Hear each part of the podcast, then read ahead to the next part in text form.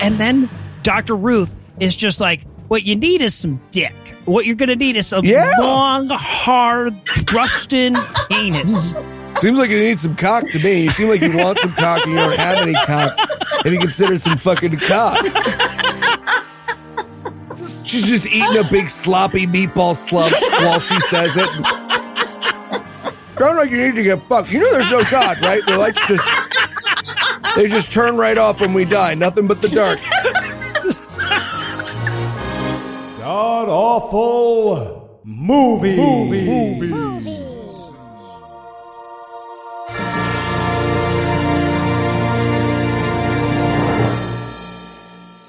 Welcome back to the Gamcast, where each week we sample another selection from Christian cinema, or you motherfuckers would riot. I'm your host, Noah Lugeons. Heath's going to be unable to join us, but sitting 900 miles to my northeast is my bad friend Eli Bosnick. Eli, how are you this fine afternoon, sir?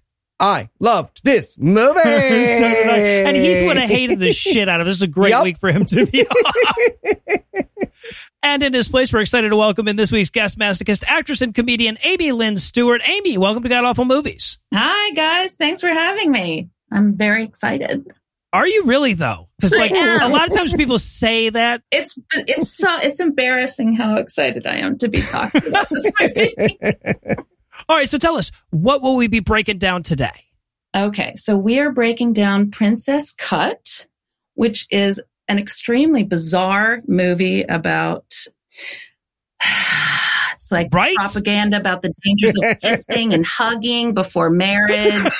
you know, your dad is always going to be involved in your romantic relationships. You should you should never kiss anyone, really. Even Ever. after they even after you're married, yes. really. Just to be on the safe side, yeah. Even after you have children. Yeah. Oh yeah, yeah. And and women shouldn't go to college No, no Mm-mm. point in that. and they should marry older men. Just pull cookies out of ovens. Yeah. that their dads choose for them. Yes, that their exactly. dads choose for them. That's that's the main. The, I mean, the overarching theme is that the dad chooses the daughter's husband for her, and she must absolutely be a virgin yes, when she's married. and rely on man wisdom is the moral of the story. always, always, they know best. Daddy knows best. Yeah, and Eli, how bad was this movie? Well, if you love the family dynamics of incest porn, but you want the plotting of a page by page children's book, you will love this movie. Uh, it was so okay. So, like, to give the audience an idea of the kind of bad we're dealing with. So, the production quality was, uh, I'd say, Hallmark movie level. Yeah, Sure. oh, totally, Right. totally. But so they they knew where the lights went. They knew how the camera worked. That kind of shit. We've seen like Yeah. unlike last week, they knew how a camera worked. The acting was at medium budget horror movie level, right? Sure. Yeah. Not terrible, but not good by any stretch of the imagination. But the writing, the writing in this movie was fucking Twilight fan fiction level. I feel like that's that's even going too far. Really bad. Okay, so bad Twilight fan, like low level Twilight fan. yeah, low none of this Fifty Shades of Grey stuff. You know? Yeah, written by a middle schooler. the writer didn't even seem to know how movies worked. Like, what was the general purpose of them? Nobody was good at their job, but compared to the writing, everything else was pure fucking gold. It's like you remember how when missionaries first came to Papua New Guinea and they gave people the Bible and then they fucked off and they came back and they were burning witches and they had to be like, "Oh, I'm sorry, that's just a meta. We just wanted you to give us ten percent of your Yeah, income." right. Yeah. I feel like that's this is the cinematic screenwriting version of that. Is that someone gave I Kiss dating goodbye to like an alien, and then it came back with this screenplay, and we were like, "Fuck, they got la- we don't want to get Independence Day. Let's just make this movie on the down low." All right. So, is there anything you guys want to nominate this one for being the best at being the worst at? I'm going to nominate it for worst, best at how do what is it? Being the best at being the worst at Yes. symbolism and pacing. Okay. Sure. But the soybeans symbolize how love grows over time. Bitch. Oh, and the and the wild horses picture above her bed, and then the strategically placed whip hanging on the doctor's wall. I mean, it's like, oh come on, no, no, really, you're oh, doing that? I missed that one. And then the pacing. I mean, the pacing. Yeah. It's like clawing your eyes out by the end. I can't even. I'm spe- It's like, oh, I can't. I'm. just trying, I feel traumatized. I feel trauma actually from the pacing. It's as though they rolled dice and they were like, okay, that's how many minutes this scene gets. And then they rolled the dice again. They were like, oh, well, the big love scene, that only gets two minutes. So they just, all the time spent in the movie on whatever it is, is arbitrary. I feel like none of them knew their lines, and so they're like, okay, okay, okay. Here's the line. Say the line. And then they say it. And then the uh, next person's like, okay, here's my line. okay, I'm saying my line. The whole movie. the whole the movie was paced like a goddamn traffic jam, right? Like Yeah. th- there was never any momentum. The movie would just stop dead, and you'd be going like, "Okay, what's the conflict now?" And it'd be like, "Hold on, hold on, we got to wait for the car in front of us to move." There's nothing. Honestly, if there was a dead motorcyclist at the end of this movie, I'd be like, oh, Oh. okay, that's what everyone's been looking at. Okay. Okay, so I was gonna go, and, and we've seen a lot of these, but I'm still gonna go here. Best worst evil psychiatrist. Oh, Certainly the yes. fastest. I, she just shows up for one scene and steals the whole fucking movie and my heart and my heart. I just I love her so fucking much. We'll get there. She's she, she's worth the wait though. She is worth the wait. Yes. Yeah, she's important. And I- I'm going to take the easy one. I'm going to go with best worst villain resolution. I'm going to spoil it for you. One of the villains of this movie is literally escorted out of the movie politely. Yes, I think you should go. And they do. yes, both of the villains. Yeah. All right. Well, I'll tell you what. Nothing happens in this movie, but it's a lot of nothing. So we're going to pause to warm ourselves up to the task. But we'll be back in a flash with all the technically a plot that is Princess Cut. Now, a word from our sponsor, BetterHelp. See, I can't get the recording light to turn off. Yeah. Have, have you tried yelling at it or, or like punching it? Not sure how that's going to fix the soundboard. Oh, oh, have you picked it up and slammed it back down on the desk? No. Hey, Noah, apropos of nothing, have you ever considered therapy Therapy for what? for problem solving? It can be tough to train your brain to stay in problem solving mode when faced with a challenge in life. But when you learn how to find your own solutions, there's no better feeling. A therapist can help you become a better problem solver, making it easier to accomplish your goals, no matter how big or small. Wow. I, I thought therapy was just for when you were like super sad or something really bad happened to you. Not at all. Therapy's a great way to take care of your brain, just like any other doctor's visit. I go to therapy regularly, no matter how I'm feeling, which is why I, Eli Bosnick, personally endorse going to therapy for a variety of mental health reasons. And if you're thinking of giving therapy a try, BetterHelp is a great option. It's convenient, accessible, affordable, and entirely online. Get matched with a therapist after filling out a brief survey and switch therapists anytime you need to. Nice. Where do I sign up? When you want to be a better problem solver, therapy can get you there. Visit betterhelp.com slash awful today. Get 10% off your first month. That's better, H-E-L-P dot com slash awful. Nice. Now, can you help me with the soundboard? Yeah, yeah, absolutely. Uh, did you try punching it? See, that's what I said. Wow. All right, everyone. Welcome to the first writer's room meeting for Princess Cut. Woo! Now, eh, before we get started, let me just go around and introduce everybody. First up, y'all remember Fred. He suffered a traumatic brain injury during the Hallmark movie marathon last year. P- pumpkins. That's right, Buddy Pumpkins. Next up, Rachel McGovern. She's 14 years old, and her parents told her about purity too early, so now she just sort of wanders around the middle school exuding hormones and mental illness. I burned my Twilight books for Jesus. Sure did. And and last but not least, this is a button that has the words never mind on it. Anytime there's a conflict introduced in the movie for more than what would make grandma comfortable as she falls into a sleep she sprays means death, we're gonna just go ahead and slap that bad boy to keep her from changing the channel. Any questions? P- pumpkins. Yeah, Fred, we can put some pumpkins in the movie. That explains a lot. And we're back for the breakdown, and we're gonna forego all the logo shit that we normally get, at least in the copy that we found on Tubi, and we're gonna go straight into some dude digging. Yeah, nobody wanted to take uh, credit for this movie. yeah, it came sense. time to put the logos up front, and everyone was like, "You know what? We're We good. just- Just let the art speak for itself." And I can tell you what, this is this guy's uh, first experience with a shovel. I do believe. Also, I mean, have you noticed that he's digging a very shallow hole, whatever it is? I mean, the hole's like six inches deep. How how is that going to work? yeah, you know, that whatever he's burying is going to come up in the first big rain. Yes. Yeah, Yep. exactly. Mhm. I wrote in my notes, this was supposed to be very dramatic and not the best metal detector find ever. Right, because the thing he's burying is a big ass engagement ring.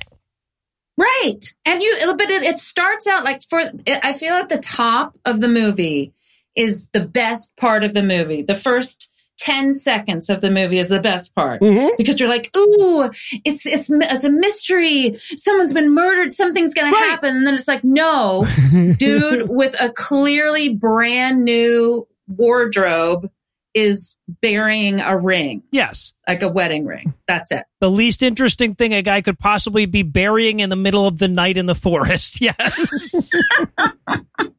All right. So, and then we cut from there. We cut to a, a lady. She is looking at, she's at a jewelry store. She's looking at engagement rings, hoping that one day she'll get one of these. Right.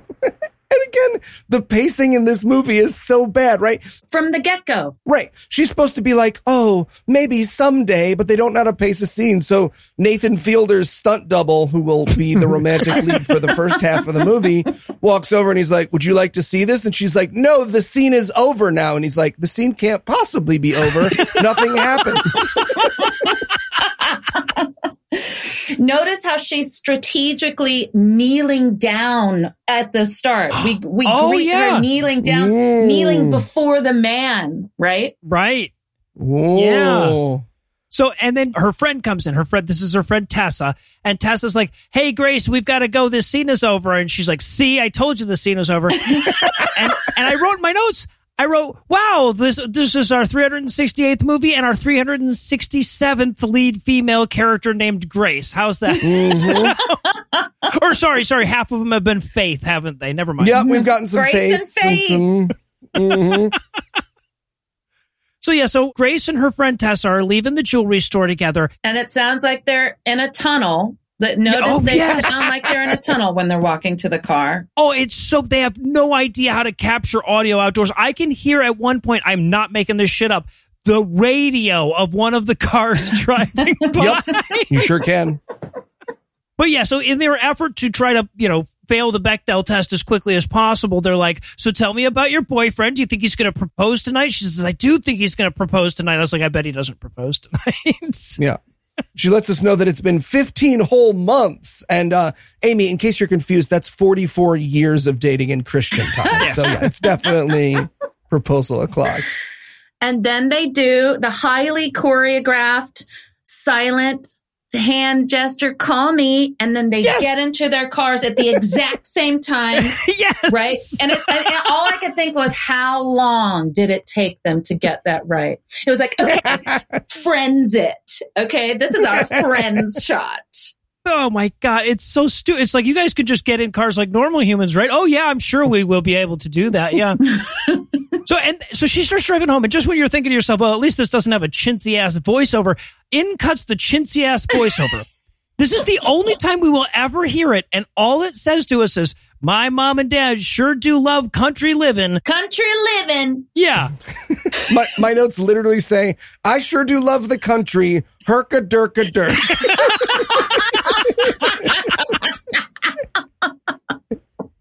And then the perfectly timed, she pulls up and there's the classic perv on the porch waiting for her to wave. And he's wearing the overalls and the flannels. And Mhm, it's like, there's old Uncle Bob. You want to go sit on his lap? yes, thank you. Thank you. Because they're like, oh, people wave to each other and know each other's name. If you're from a small town, which I am, that's the guy who won't stop talking to you about 9 11 while you get your burrito from the only Mexican restaurant in town. so, so Grace goes home to her parents. She comes into it like we we meet her mom first, and she comes in. She's like, "Mom, you wouldn't believe what I saw in the last scene." She's like, "The movie's called Princess Cut. Was it a Princess Cut Diamond?" She's like, Sh- "Act surprised." God damn it! Fine. Yeah. Hey, Noah, that princess cut, is that ever ever fucking going to come back? She will not even express a preference No. for it. Keep in mind that the first scene, as Amy hinted, is a guy burying a ring. of all the things that they had to keep track of when they opened that shitty box, they needed it to be a princess cut diamond. But nope, nope, that is gone. Gone from the film. Yep. Completely. Oh my God, you're right. Completely gone, except for when she does her choreographed princess cut, bite into the cookie, of which we will see many more. And then right after, to die for. And it was like, no, no, no. What's happening? What's happening? and there, the pacing. Yeah. Oh, let's talk about the mother who enters with the laundry basket under her arm Oh, because she's God. the mom and she's always she carries the laundry basket into the kitchen and then puts the laundry basket with strategically placed clothes over it just in case you didn't realize it was a laundry basket Yes. and then puts it on the counter at the kitchen it's like who who brings their laundry into the kitchen nobody does that Yep. We will never see this character without her being doing so, like some cliche mom thing, right? She's conscious. She's always put baking a cookie, wearing an apron, cleaning a something, folding some laundry. Yeah, let me let me give you this math that I did. All right, she has 16 lines in the movie. she pulls out of the oven four batches of cookies. she pulls out a batch of cookies for every four lines she speaks in the film. i can't believe you tracked that I did because I was like, this is a lot of fucking cookies. I can't believe you tracked also that she only had 16 lines. Yeah, no, I was because I was like, is this woman? Because I thought to myself, I was like, maybe they were trying to make her an under five. They were like, we're gonna pay a fucking SAG after. Just go pull out some more cookies, you featured extra. But no, she's an over five. Oh yeah. Well, I mean, the, well, and we'll see later. The reason she doesn't speak is because she is not allowed to speak. Right. No, Un- Unless spoken to. Also, can we talk about the the lighting of the mom throughout this movie? yeah, Like you immediately see she's backlit in this very weird way, and it's like, was this accidental and they just didn't know what to do with the lighting like the sunlight's coming from behind or is it like oh you have this angelic quality the mother you're it- the madonna i think they purposely did that Yes, I think you're right. yeah. If Faces of Meth did a baking soda series of posters, this would be mom. Oh, and I want to point out if you're if you're a regular listener, the main character in this one, Grace, is the same chick that played Abby in Unplanned. So we've we've seen her in a mm-hmm. couple of them before. I did my research. That seems like that was a very well known, popular movie that she did. Yes, it was oh yeah, people loved that one. produced by the My Pillow guy. And I didn't know about that one. I'm going to have to listen to that episode. Also, my question from the very beginning, and I will continue to ask this question, is how old is the daughter? Yes, Great question. right. How old is she? I think she's supposed to be in her early twenties, which is pretty discordant with the way that Dad treats her. But they never say that, right? No. They never say she's in her early 20s, correct? No. only in their promotional material. She has a project for school, which at one point is a poster, yes, which I feel like a college student doesn't have. I feel like she must be like maybe at a community college or she's like a senior in high school who's going taking community colleges classes, you know? I think she's supposed to be like college aged, but she's not in college because she. But or, well, she lives at home. She's in yeah, maybe a community. So she's she's going yeah, yes, and her dad treats her like she's fifteen. Maybe there's a prequel with a head injury that makes a lot of her behavior make sense. So mom's like, hey, go get your brother and your dad. So she jumps on the fucking four wheeler and literally goes out to the amber waves of grain to fetch her dad and her brother. The brand new four wheeler, I want to point out, like the Oh, it's nice. They, they didn't. impeccably brand new four wheeler. So somebody got to write that off on their taxes as long as they used it in the movie. I, I feel for like that's why it was such a nice one. Yeah. And by so dad to me looked like if you tried to make jerky out of Pete Buttigieg. Ooh. He was that's that's dad. We we've seen him in uh he was in War Room, he was in Courageous. He's been a part of the show for a very long time. Oh, okay. I have him as Pastor Ted Haggerty, who Pastor Ted Haggerty masturbates to. Wait, I just have to point out very quickly when he says, Grace, just look at this land. And then he proceeds to turn his back to the camera and gesture behind him away from the land. Yes. Okay, I'm moving. I, I'm done. That's it. Yes. no, and, and of course, it's, it's so clumsily put in there. He's just, look at this land that's been in our family for three generations. And, you know, it's like, oh, why would, why would you bring that up? Oh, you know, it's uh, important to the plot later. But okay. So now we, we cut back to the house. Mom's getting everybody ready for dinner. This is where we meet the little brother. This is uh, Drew. He'll be my favorite character in the movie. Yes. Oh, my God. Yeah, I do like the little brother. At this point, the country like hallmarkiness of this movie was so sickly sweet. I just wrote in my notes, can I just watch Merle Haggard fuck a pickup truck for 90 minutes instead of this movie? instead of some guy, Brussels sprouts are I yucca, don't please. like Brussels sprouts. Yeah, first world problem, kid. Uh, we, oh, and uh, the, also, I should have said best, worst, inexplicable close ups on nothing. Literally, like Yep. cut to yeah. this like bizarre, quivering mashed potatoes that's really just like glue, maybe that's like a big bowl Mhm. of glue for the mashed potatoes. It's like, why, why am I being forced to look at this? What's happening? Yeah. It's not even appetizing looking. No, it's like this movie was edited by somebody playing Immortality. Sorry, because I'm, I'm speaking to like eight listeners there, but anyways. so, But they loved that shit. Yeah, no, I- they I bet they fucking did. loved it. I bet they did. Okay, so but Grace isn't going to eat dinner with the family. She's got a big date with Stuart, right? Stewart. hmm And so, and then the phone rings. And this is one of the most amazing. this movie was written by a 72 year old moments of the movie because apparently the person who wrote this movie is aware that families just have cell phones instead of landlines now, but they think that that's just a, a cell phone that's like a house cell phone that sits where the house phone used to go or something. Right? Because the phone rings, the kid's like, cell phone. Yes, it's just sitting in the kitchen. The kid's like, "I'll get it," and he runs up and he answers the fucking phone, and that's the phone. Like later on, she will have her own cell phone, right? In this fucking movie, this 2015 fucking movie, but they have to have the moment where the little brother gets uh, answers the phone and won't give it to her or whatever. Yeah, they they make several attempts at like sibling rivalry between these two characters, except neither of them can act. So instead of it being like good natured, he'll be like, she'll be like, Drew, give me the phone, and then there's an insanely violent silence between them, and then the scene just moves on. Also, wait, I have to point out is nobody going to talk about the bizarrely brightly lit windows in the dining room?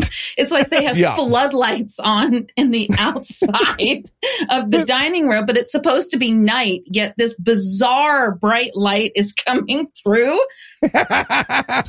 Just more lighting. I should have said best worst lighting. yeah, no, it it, it made a lot. It, there were a lot of choices for that uh, uh, for that answer. So okay, so but the phone call she's getting is from Stuart. He's not going to pick her up. He wants her to just meet her, him at the diner. And now up to this point, she's been like, "Oh, mom, help me pick out the best outfit for my for my big date." They're going to a fucking diner, so she's getting dressed up for like Huddle House, I guess. Yeah, So okay, so we cut to the big date at the fucking Five Guys or whatever that they're having, and wouldn't you know it, Stuart isn't even there by himself. He's brought a bunch of friends. yeah, his college friends, all of whom are, I'm going to go ahead and say tentatively ninety. well, physically ninety, mentally eight. Right? There will be a burping contest that happens amongst these friends at one point. Mm-hmm. A burping contest. Right. But wait, we're clear that she only is going to be marrying older men. Well, that's true. Right. So it makes Yes. sense that they're older. Well, in this case, they'd be senior citizens. yes. But the friends immediately roll their eyes when they see her. I think that's to establish like they're heathens automatically. Right, well- we don't know why they're rolling their eyes. They look down on her because she's not in college with them. Maybe I don't. It's entirely unclear what's happening. She seems to think she is going to be going on a romantic date with her boyfriend who is about to propose to her. They seem to think they're having a college meetup with the friends they go to school to.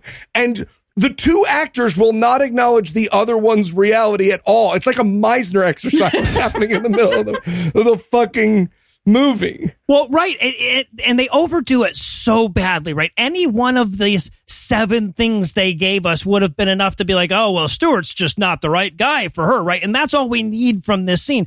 But no, he like brings his friends along and he doesn't even sit with her. He like sticks somebody in between him and her. And then he announces that he's engaged to a different chick. Yeah. Which which is a really baffling thing considering he called her and told her to meet him there. Like, Right. hey, I, I think the best way to break this to you would be in person in front of all my friends as a surprise. Oh, you know what I think? I don't think they were ever dating. I don't think he ever thought they were dating. They never kissed. Oh, that's true. How the fuck would he know they're dating? You're right. he thinks she's just a good friend. You're right. Like she, she won't even hug before No, marriage. We learn as we learn later. She's just insane. he just thinks she's like a friend. She's showing up like being a, a total nut job. Also, it's like if she thinks that he's her boyfriend, wouldn't she want to like meet his friends and act like a normal Right. human being? and and get in on the burping contest with him. Exactly. Exactly. Yeah, and and also like the diner setting, She- and they're they're not drinking, they're not smoking, they're not doing No. anything, and she's literally acting like they're at a strip club, like like shooting heroin. right. She's acting physically revolted by their presence. yes. Clearly. All right. So so she storms back. She storms out. She goes back home. She's all sad. And Drew, the little brother, is waiting to like ambush her with a Nerf gun or something when she gets home. He doesn't, right? He's just going to overhear the big conversation she has with mom and dad about what a jackass Stewart is. Okay. But this otherwise dramatic scene is entirely ruined because they're like, I don't know, mom. Will there ever be the right boy for me? And in the meanwhile, Drew is doing fucking dive rolls in the foreground. You know, Red Bravo 7, Red Bravo 7. They're like, we want it to be like real life. Something needs to be happening in the background. Drew, run around. Right. There's this great moment where dad's like, you know, he, she's like, oh, everything went wrong and Stuart's marrying somebody else. And the dad goes, well, it sounds like the Lord kept you from a big disaster. And I'm like, you know, this is not the time to talk about how much God is nailing it, bro. Okay. Ah. Also, can we talk about what the mother says? oh, please. I mean, we all wrote, we all made notes about this, right? Okay, can I just read? This is exactly what this person says to her daughter. See if you can detect when she has a stroke. Okay, yeah, okay, here. And you, our, our listeners, see if you can decipher what it is she means here. Perhaps you can write in and let us know. My mama used to say, hope deferred makes the heart sick, but when the desire comes, it's a tree of life. What? What the fuck? It doesn't mean anything. What the fuck are you saying? And then I literally went and looked it up. It's Proverbs thirteen twelve. And I did say, uh, of course, only the King James is the one with that translation. What does that tell you? I won't go there. Mhm. The rest, it, it basically says, hope deferred makes the heart sick, but desire fulfilled is a tree of life. Right. That's, that would be a, a somewhat normal way to say it.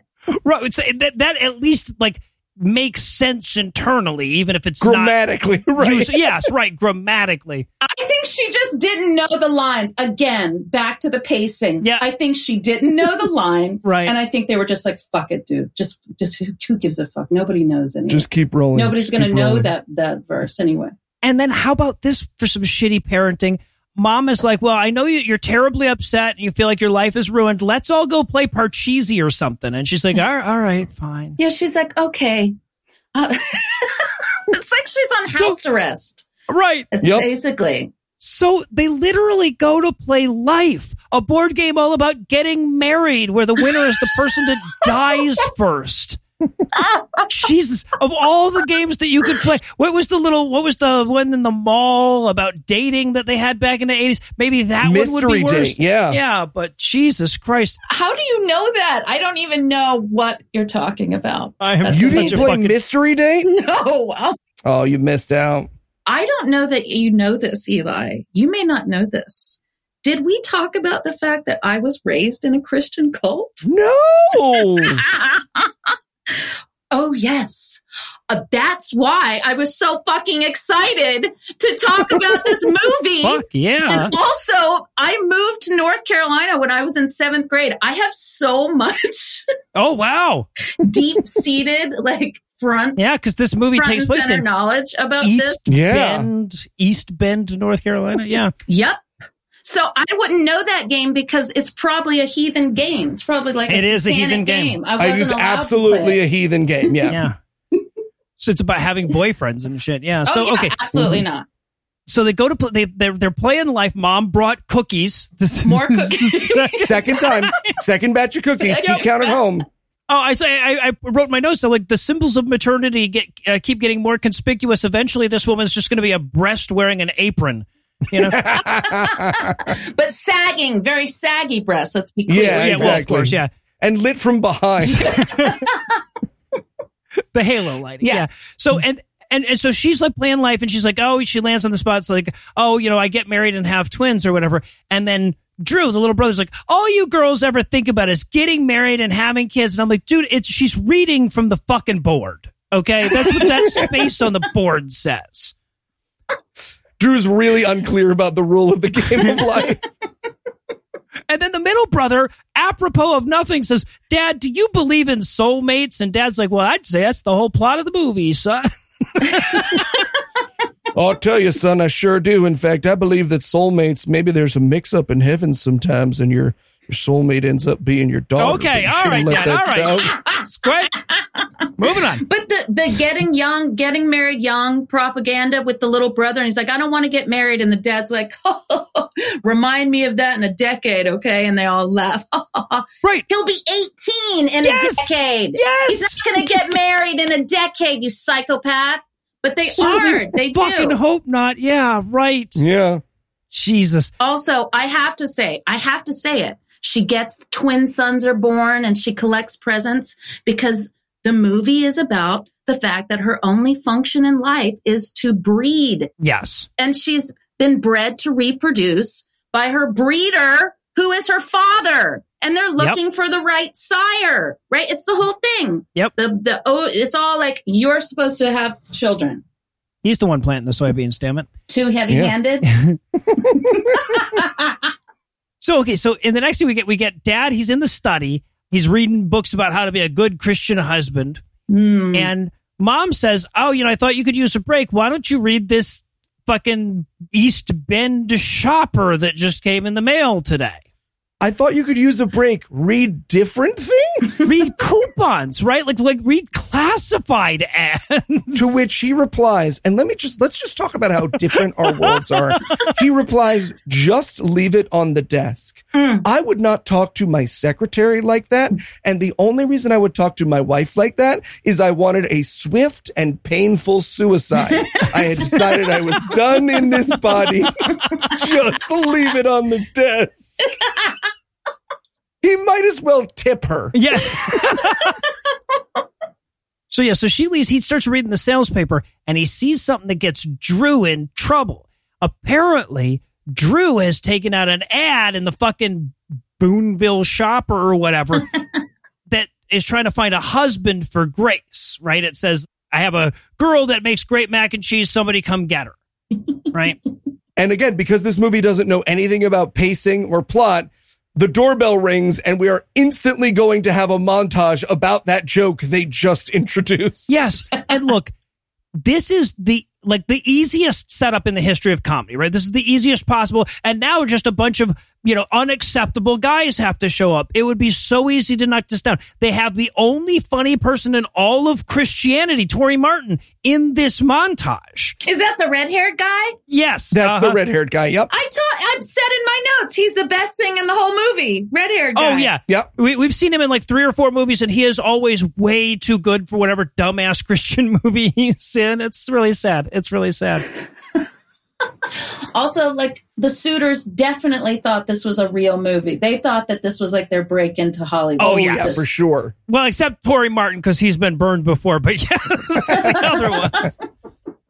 But yeah, we get this montage of unsuitable suitors and it's fucking incredible because, you know, according to Christian patriarchy, all you need to be to be an acceptable suitor is Christian, right? Right. So this movie can't do any bad version of men. It's just like, I'm a guy wearing sunglasses. I have hands. I'm wearing mittens in the summer. Like, it, not, not only is it not comedy beats, it feels like these beats were generated by a random word generator. Yes, right, right. We made a thought watch a thousand hours of rom coms or whatever. Yeah. So, oh, and and now we're gonna cut to Brooke, and you might be thinking to yourself, well, who the fuck is Brooke? Noah, you've forgotten to introduce us to this character. No, I haven't. We have never met Brooke. We will not see Brooke again until Act Goddamn Three, when she will suddenly be the plot of the fucking movie.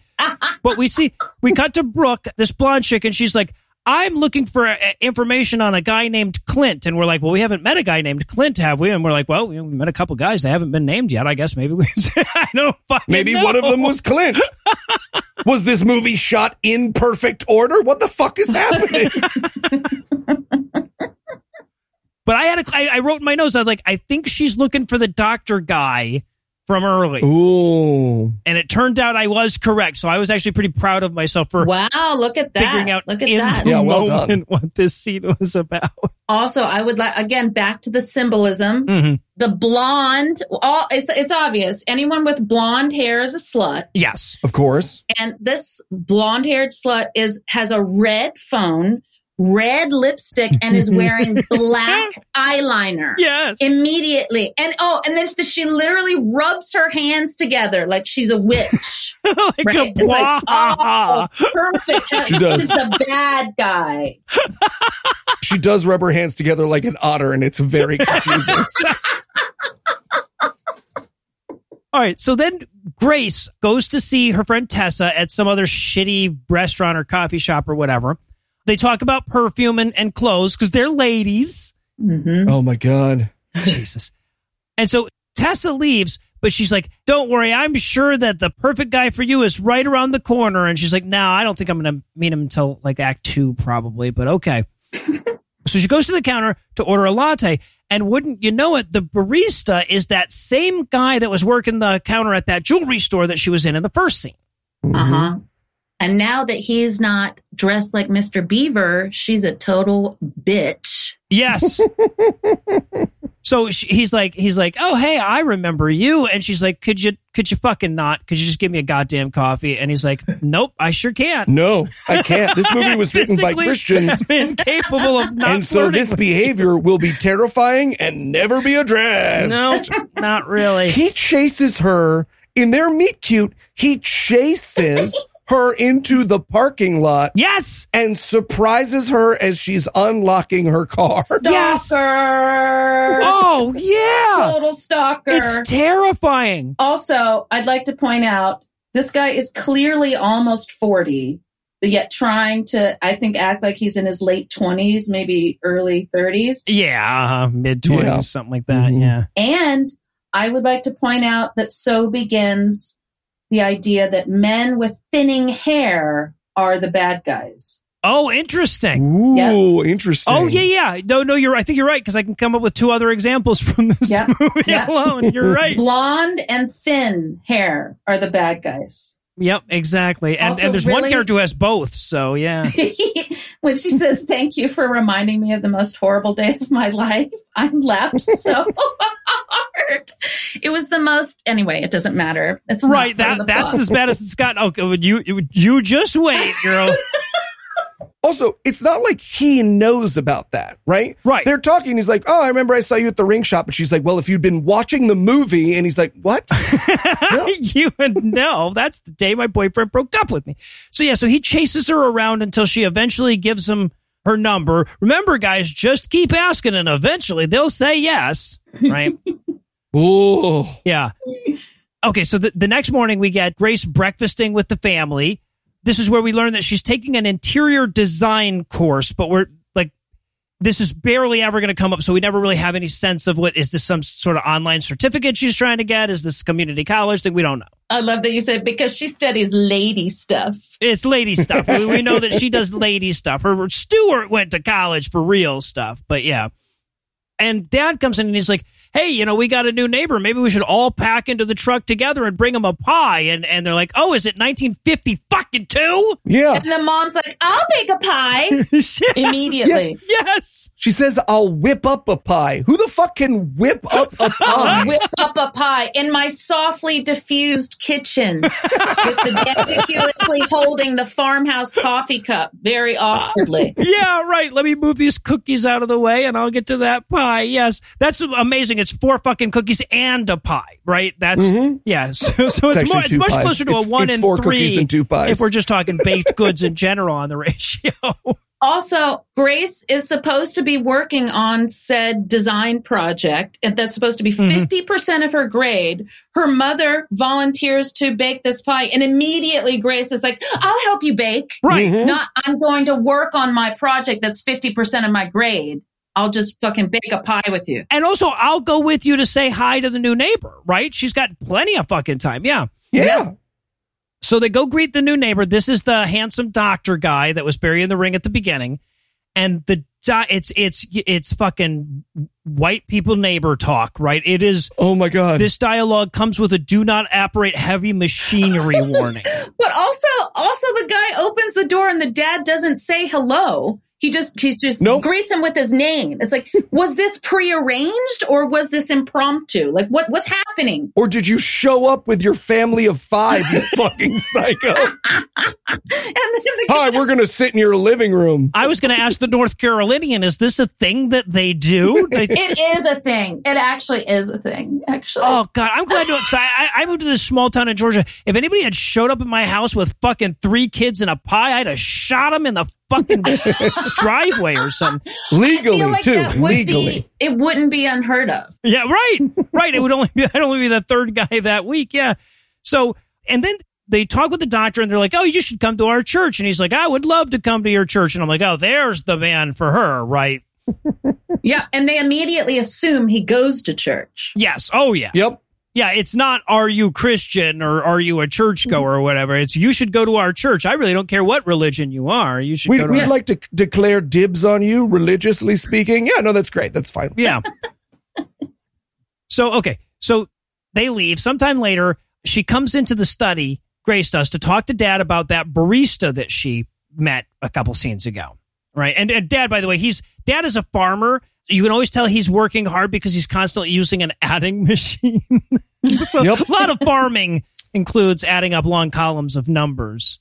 This movie has no fucking clue what farming is. Dad will be holding like a scythe and a hacksaw at various points, just like clanking them together over a dead cow's corpse. Like there's no. If you learned your farm stuff from like my son's puzzles, that's how you would write this. Movie. Just gently fitting in the cow into a wooden space. Yeah. The cow does go moo. I'm a farmer. So dad's like, she's like, I met this guy and, and he, you know, chased me into the parking lot. He was very romantic about it. And dad's like, mm, I'd like to meet him. And again, I wrote in my notes, how the fuck old is she supposed to be? How old is she? Great question. Great question. And also, he's so creepy when she's like, and he was really nice and helped me out. And he's like, I bet he did. In this, like, this creepy way. Right. It's like, what are you implying? Yeah. Dad? Right. This incest porn won't start fucking, and it's very upsetting. He just keeps opening the pizza box, and there's pizza in there. Yeah, I'm very confused. so, so, and then there's a ring at the doorbell and she goes to answer it. And wouldn't you know it, it's another guy responding to that ad, which we will from this point on forget about and will no longer be part of the movie. He might as well be winded and be like, "Sorry, I'm from the montage earlier." I know my jokes doesn't make a lot of sense. But yeah, this is where she finds out about the thing, and then she runs after the brother with the whole like, you know, Drew, I'm gonna get you, and then everybody laughs like the end of a fucking Scooby Doo episode. Oh. Mm-hmm. And then you and then you realize well actually you don't realize which is helpful. You don't realize how much longer you have to go. How much more So movie much longer. there is. So much To go. more. I am always aware of that. so okay, so wait, so Dad heads into the barn. He's gonna wave some tools at a tractor, right? Oh my god! I, let me just talk about this out at the front because I feel like a fucking crazy person.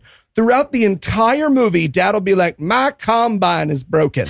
and he will just gently rest his hand on the combine And just one out of three scenes. Yeah. Yes. And be like, nope, still broken. Yep. Yeah. but then, okay, the bad guy shows up. Now we have not met this character yet, but we know he's the bad guy. I mean, now we know because the thinning hair, right? Because because Right, fucking right. Amy cracked Clearly the bad code. guy. he's got blonde thinning hair, no less. Exactly. But I knew he was the bad guy right away because he's wearing a suit in a barn. Right? Nobody in the history of films who wasn't a bad guy ever wore a suit in a barn. Nope. Right. And let, us talk about what they're going for and let's talk about what happens. Yes, right? please. Because what they're going for is, hello, I'm Mr. Fancyman of Fancyman's Real Estate, and I'm here to tell you that you're poor and I want to buy your land and turn it into homosexuals. and he's supposed to be like, Uncle Sam, put your name at the top of his list, right? yes, yes, right, right. Okay, but the people who made this movie can't write. So instead, he's like, Hi, I'm a real estate agent. I heard that this was like under debt. Would you be interested in selling it? And he's like, Get the fuck out of my land, right. Frasier Crane. Also, also, his name is Nigel Living Good. yes, Living Come good. on, come on. My name is Throckbottom Trans Rights or Human Rights. Pillywisher the seventh. Oh, I definitely should have peed before we recorded this. Oh, Nigel living good. All right, well, I'll tell you what, this movie has a villain, and I'm pretty sure they think that means it's a plot. So, with that bit of assurance, we're going to pause for a quick break, but we'll be back with even more Princess Cut. Hi, I'm Amy Lynn Stewart, and as a busy mother, I know a thing or two about picky eaters. The unsleeping one is all the sustenance that I need. That's right. If the unsleeping one has shown his face to your children, you know that they no longer require rest nor food and they can't feel pain. I hear his voice eternally. But no matter what kind of picky eater you have at home, there's no better solution than HelloFresh. With HelloFresh, you get farm fresh, pre-portioned ingredients and seasonal recipes delivered right to your doorstep. Skip trips to the grocery store and count on HelloFresh to make home cooking easy, fun, and affordable. That's why it's America's number one meal kit. Well, there is an America. That's right, Billy. And if your escape through the countryside from a cult of robed cultists has your weeknights packed, HelloFresh is here to make your hectic fall weeknights a little easier and a lot more delicious. Their quick and easy meals, including 20 minute meals, low prep, and easy cleanup options, take the stress out of mealtime with time saving, no fuss recipes ready in a snap. He has clawed open time and brought through the nothing that came before. And HelloFresh isn't just for dinners. Shop HelloFresh Market for quick breakfasts, wholesome snacks, and even desserts. You'll find everything you need to satisfy your cravings without stepping foot in the grocery store or mini mart. It's true. I was a HelloFresh customer even before they became a sponsor. They make weeknight cooking a breeze, and I ended up keeping a bunch of recipes to make even on the weeks when HelloFresh doesn't send me the ingredients. Eli, what are you doing here? I'm here for the child. Go to HelloFresh.com slash awful16 and use code awful16 for 16 free meals across seven boxes and three free gifts. Go to HelloFresh.com slash awful16 and use code awful16 for 16 free meals across seven boxes and three free gifts. Hello, Fresh. The blind shall count themselves the lucky ones. I don't think that's their catchphrase, honey. Someday it shall be all catchphrases. Okay. Hello? Is this the Daily Ledger personal section? Why, yes, it is. Can I help you? I'd like to place an ad for my sister. Your sister, eh? Uh, Hey, you sound a little young. How old are you? Eight. Teen, 18. All right. Wait, wait, wait, what would you like this ad to say? Um, one sister makes good mac and cheese. Come get her or something, whatever boys do. Whatever boys do. Got it. And just to be clear, you you have the eleven dollars to post this thing, right? Um, Do you take piggy banks? Kid, this is print media. At this point, you can pay me in a five minute phone call with my ex wife. What? Why doesn't your ex-wife want? I to don't want to talk about it. Okay. And we're back for more of this shit, and we're going to rejoin the action on Jared the Stalker. This is the barista guy that chased her out into the parking lot. He shows up at her house. She has not told him where she lives. Oh, right? She asks him. He opens the fucking door, and she's like, "How the fuck did you know where I live?" And he's like, "Oh, I, I found you online." yeah. Stalker. Yeah. Stalker. Yeah, like I found you online is like how you hit up someone on Instagram. It's not how you show up to their home. Right. I wrote my notes, Jared's gonna murder you and wear you like a skin suit, Grace. This guy is a walking red flag. He's nothing but red flags. And notice how they the the bad guy is like the hipster who's like making an attempt to be fashionable and have like a Yes. normal haircut. Mhm. Right. Yeah, right. Exactly. The guy without conservative clothes and hair. Yeah. So she's like, well, you know what? Since you're stalking me so well anyway, I might as well introduce you to my dad. and so they go in, and this is, I, I love Jared so much in this moment. Mostly I hate Jared, but I love him so much right here because she's like, the dad's like, why don't you sit down and we can get to know you? And he's like, oh, that sounds awful. No. No, that sounds gross. so that you can establish sexual possession over your daughter. No, I'm good. I'm good. He's like, no, I was going to take your daughter out. I don't want to talk to you. And, and I'm like, yeah, go, Jared. So they go out for shakes, and the dad says, "Don't be out late." And first of all, it's it's fucking two thirty p.m. Yeah. based on like you know the sun. Yeah, it's the afternoon. Yes, don't be out late. I think he's that being like, don't be late for dinner. Right? Yeah, exactly. Right, but he's like, don't. be And also, like, how the fuck old is she? Yeah. She, Yeah. how old is she? Because I'll tell you this, I'll tell you this. If she's young enough to be told not to be home too late, Jared is way too old for her. Yep. Because that man, Jared is a pedophile. yes, Jared is 65 years old.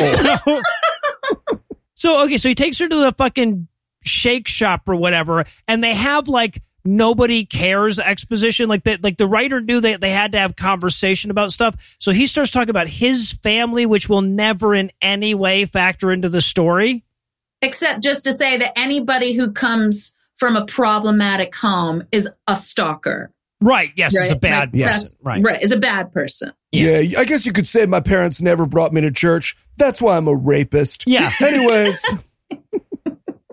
Right. And she's like, "Well, do you ever plan on settling down?" He's like, "I'm more of a Heath, actually. Um, don't like labels." his What? okay. The only realistic moment he has in this movie is she's like, "So, do you think you're going to settle down?" And he's like, "Yeah." Oh, she looks bad. Maybe. yeah. Yeah. Sorry, Amy. Heath is our co-host. I was making fun of him quick while he was going. Oh, okay. I So, was yeah. like, He's incapable of love. Jesus Christ. And of course, so eventually the movie gets as bored with this dialogue as we are, and this just devolves into this farm loving montage. oh, God, the montage. Yeah. Imagine a courtship montage without any affection. Right. well, sorry, there's hand holding, but no kissing. No kissing. And it's not just that there's no kissing, it's that he tries and she's like, oh, no, no, no, oh my God, what are you, doing? this is going way, way too fast for me. Right. And look, consent, awesome. Yes, get consent for everything. We're all pro that. But I feel like the answer that Jeremy doesn't seem to understand is not to just keep trying to kiss someone. Right. She's not on a secret timer, Jeremy. Also, like her leaning against like the glamour shot mall shot of her leaning against the huge bale of hay, yes. oh, so which, good. as we all know, would be deeply uncomfortable. And then the whipped cream coffee shot. It's like a close up almost of whipped cream Yes. coffee. Like yeah. clearly, virgins who live out in the country drink Starbucks whipped cream, and that's how you know they're a virgin. Yeah. Genuinely, like if you told me that like a prepubescent little girl wrote this movie, so much more of it makes sense. Yes. Well, the only way that doesn't make sense is that there's no way a girl wrote this fucking movie, right? A prepubescent Right. boy might maybe, but yeah, Oh, it's some dude. It's so, definitely some dude who thinks like, oh, girls must be like this. Yes, exactly. His he put he gave his wife a writing credit on it as well, but I don't I don't believe him. No, that was just for bringing him cookies every six seconds. Leave him on my desk. Leave him on my desk. So, Just the check. so, but this montage opens or ends up rather with them pulling up at his place, and it's raining outside. And by raining, you mean there's a hose on top of the car with Yes. water running down the window. Hey, credit to whatever guy, whatever whoever's cousin was the hose holding guy, because they were like, right, so you simulate rain by you spraying the hose on it, and he just like full force fucking power wash the side of the window facing the car. So that they're either in Hurricane fucking Sandy or a badly teched movie. Yes. so, so they pull up at his house, and she has this like, wow, sure is a a shithole, like kind of a moment, right? and then he goes in for the kiss again. yes. right? And at this point, she's already told him. No, now we- we're supposed to believe that some time has gone by, right? This isn't the same day. They've been dating for a while now. See montage. Yes. Right. Yes, exactly. Exactly. But she's still not ready for that. Yeah, she goes, not till you put a ring on it. Princess cut. Yes. Yeah. uh, the name of the movie. Oh, that's right. She says princess. There it is. she says it There's once, our through line, you guys. once per act. Come on. You were giving them a hard time. Yeah. She says it in the third act as well. Yeah, but this is the first time in the in the movie where we where like we as the audience had to cope with the fact that like what this movie is saying is that you can't kiss until you're married. Until you're married. What the fuck? your first kiss should be the and you may now kiss the bride kiss is what they're saying No. That's a worldview so fucking insane that we made a reality show about it. We literally just follow these fucking freaks around and we watch them smash their faces together for the first time. And then we put it on TLC to sell shampoo. That's how bad an idea it is. If the, if your worldview is a reality show to 98% of the planet, it's a bad worldview.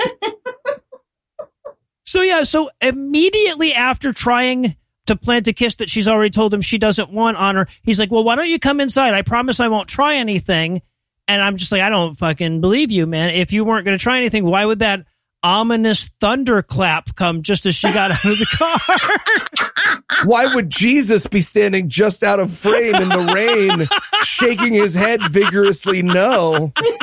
Also, I mean, this guy must be desperate. Like he must be desperate to be trying to lure this one girl in there. I just I cannot admit like if once you, once you tell me oh well we can't kiss until we get married I'm gone I would be just what yeah If you told me we can't kiss until we're married, I would eject myself from the car like we had been in a frontline crash. I would have exited through the windshield like Sonny goddamn Bono's son.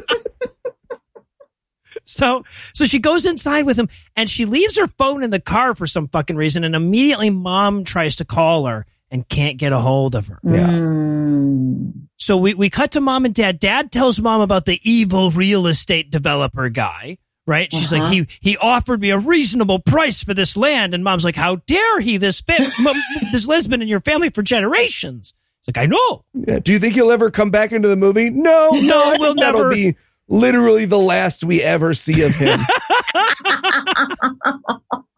But so mom tries to call her again. It's been like two minutes after all. So mom tries to call Grace again and still she's not answering her phone. She's like, I'm, I'm telling you, I don't know why, but my heart is telling me that she's drying off with a metrosexual right now. And I just, I don't like it. I don't like it. So, okay. So, but just then his car pulls up and Grace comes running in through the rain to come home. Now, let me clarify something for the audience. She is so traumatized when she walks in that for the remaining third of the movie, until I re went over it and realized what actually happened, I thought that he had sexually assaulted her. Yes. Mm, mhm. Not what happened. They should they maybe they had actually had sex. Right. Or that they had sex. Nope. They kissed. Yes. What happened is They kissed, and she's in the third act of the fucking crying game as a result. So she storms up to her room and she calls her friend Tessa and she's like, I kissed him. I don't know what to do. I feel like such a whore. Right. and Tessa actually has good advice. She's like, Oh, you feel like a whore because you kissed someone consensually. Have you considered going to therapy? yeah, right. but the blonde slut Yep. is suggesting therapy, right? Oh, yeah. Therapy is always evil in Christian movies, right? Because Oh, it's an oh alternative to Christianity, right? Oh yeah, and her derisive like your mom has a therapist? Like, oh my god, what? Gross. I mean, I guess. Yeah. The Chris, what, what's wrong with her? Is she dying? and then she tells her, no, no, no, it's fine. The first session's free, you know, just like a heroin dealer. Yes. yes. That's how they get you hooked on BetterHelp online therapy. So, so then we cut to my best worst. I'm so happy. We cut to like Dr. Ruth without the accent, right? Jew. yeah. this this is my favorite scene in the movie for two reasons. First of all, because as a fellow character actor and actress, Amy, we have lots of notes for this woman's performance. yeah, yeah. But two, we get to see what these people think a Jew is, which is so exciting. They're just like, what are them Jews like? They got plants. They wear them fancy. What are those fancy mirrors they put in front of them faces as glasses? Yeah, they wear them. and some pleather leopard print jacket. yes. I mean, the therapist is wearing a pleather leopard print jacket and chewing gum. I just Yeah, want to Chewing the point gum. it whole out. fucking thing. The- Yeah, she's- obnoxiously chewing gum. And this movie learned everything it knows about psychiatry from fucking Peanuts comics, right? She holds out her little tin can, she puts in the nickel, and she's like, "What's troubling you, dear?" yeah, she opens with what's true. Can I just say, I know we have some therapists who listen to our show. Please open your first session with your new clients with what's troubling you, dear. I just want to see what rabbit holes that leads you down. So yeah, she's like, so I've got this boyfriend, and he always wants to, in her own fucking words, always wants to hug and kiss and stuff. And the fucking psychiatrist is like, how the fuck old is your character? How old are are you in your twenties? She's like, Oh, I see. You are trapped in your parents' farm, and your dad is planning on making you a sister wife. I see. I've got to help you get out of here. Right. Well, so and then Dr. Ruth is just like, what you need is some dick. What you're going to need is a Yeah. long, hard, thrust in penis. Is Yeah. what you're going to need. Seems like you need some cock to me. You seem like you want some cock and you don't have any cock. And you consider some fucking cock. And it seems like this Jared guy's got a cock that he would happily give you. She's just eating a big sloppy meatball slump while she says it. Sound like you need to get fucked. You know there's no God, right? They like just they just turn right off when we die. Nothing but the dark. I'll fuck him. You want to watch me fuck him? They're like warm up. Oh, I love this scene so fucking. She says, "What you need is a practice marriage." That's the actual line they gave this woman to fucking say. I know. A practice marriage. a starter marriage. No, starter No, that's marriage. it. You're, oh, you're Yeah. right. A starter starter marriage. marriage. Before you move Oh, on to but the. it's, no, she's she's attempting an accent. She's attempting like a New York accent. Isn't Yes, she? right. She's trying. She's going for Jew. Jew. Yes. She definitely is going for Jew. Oh my! I've watched a lot of people go for Jew in my life, and this not the most successful attempt I've seen. Let me throw it out there. Honestly, when she storms out of the office, I really expected this woman to pick up the phone and be like, sorry, I had a client. Now back to planning 9 11. Oh, Jesus Christ. All right. So we head back home, and this is maybe the most useless goddamn scene in the whole fucking movie, right? Oh my God. This, Oh. this scene is like a kid's make a wish was to put a seed in the movie. And they were like, fuck, we, to- we told him he could write one scene, but we have to instantly undo it the minute anything happens. Right. Yeah. Uh-huh. So okay, so Grace is back home. She's doing her big fucking scrapbooking assignment that's 50% of her interior design grade. In the middle of the kitchen, the small kitchen, uh, again, inappropriate locations Right. throughout. With a big ass glass of tea sitting right next to it. Right? This is North Carolina. I'm assuming that's tea. Uh huh. And so the little brother comes by and he accidentally knocks the full glass of tea on her assignment and just ruins it. Mm-hmm. Now, not for nothing, the, the assignment looks like something I could recreate in 15 fucking minutes, right? If I had a wet one, I could give you a dry one of these pretty fucking quick. And also kind of her fault for having her fucking tea sitting next, right, right next to an assignment that would be ruined by having tea dumped on it. But she turns to the brother and she goes, Sometimes I wish you weren't even my brother. And that cuts him to the fucking bone. Oh. What I love is that because these people aren't human and they've never actually felt emotions, the movie turns to us and is like, yeah, that got pretty real. What do you think? And I'm like, oh my gosh, wow. I've said like worse stuff to my mom as a joke. Man, that's, Is right? it's crazy movie. Also, I would like to note the evil schoolwork made her be evil to her brother. Oh, Ooh. probably. Only because she was doing schoolwork. Yep. If that lady hadn't been trying to get educated, right. Had she been baking cookies with her mother like she should have been? or mm-hmm. sewing. She could have been doing some sewing. yeah. So so the brother runs off. She follows. I wanted it to be because she wasn't done yelling at him. Side tackles him, starts to punch him. Come on, motherfucker. oh, and as she runs outside, she passes dad chatting with the neighbor doctor guy in the driveway, right? Yeah. What is he doing there? It does, that's never explained. Nope. He's just he needs to be there He's just there. conveniently. Hanging out. That's how the Make a Wish kid wrote it, I guess. So He's, he's there with dad's Viagra prescription yeah, right. for when the moment's right. So, but as he's driving up, the doctor goes to leave and he hears Grace scream. So he, he grabs his doctor bag and he runs. Now, I love how underplayed this scene is because Drew apparently got hit by a car while he was running away, all sad because of what his sister said. And the doctor runs there and we're like, oh, okay, so the doctor's here to help. But, but Drew isn't hurt. Drew is 100% fine. Right.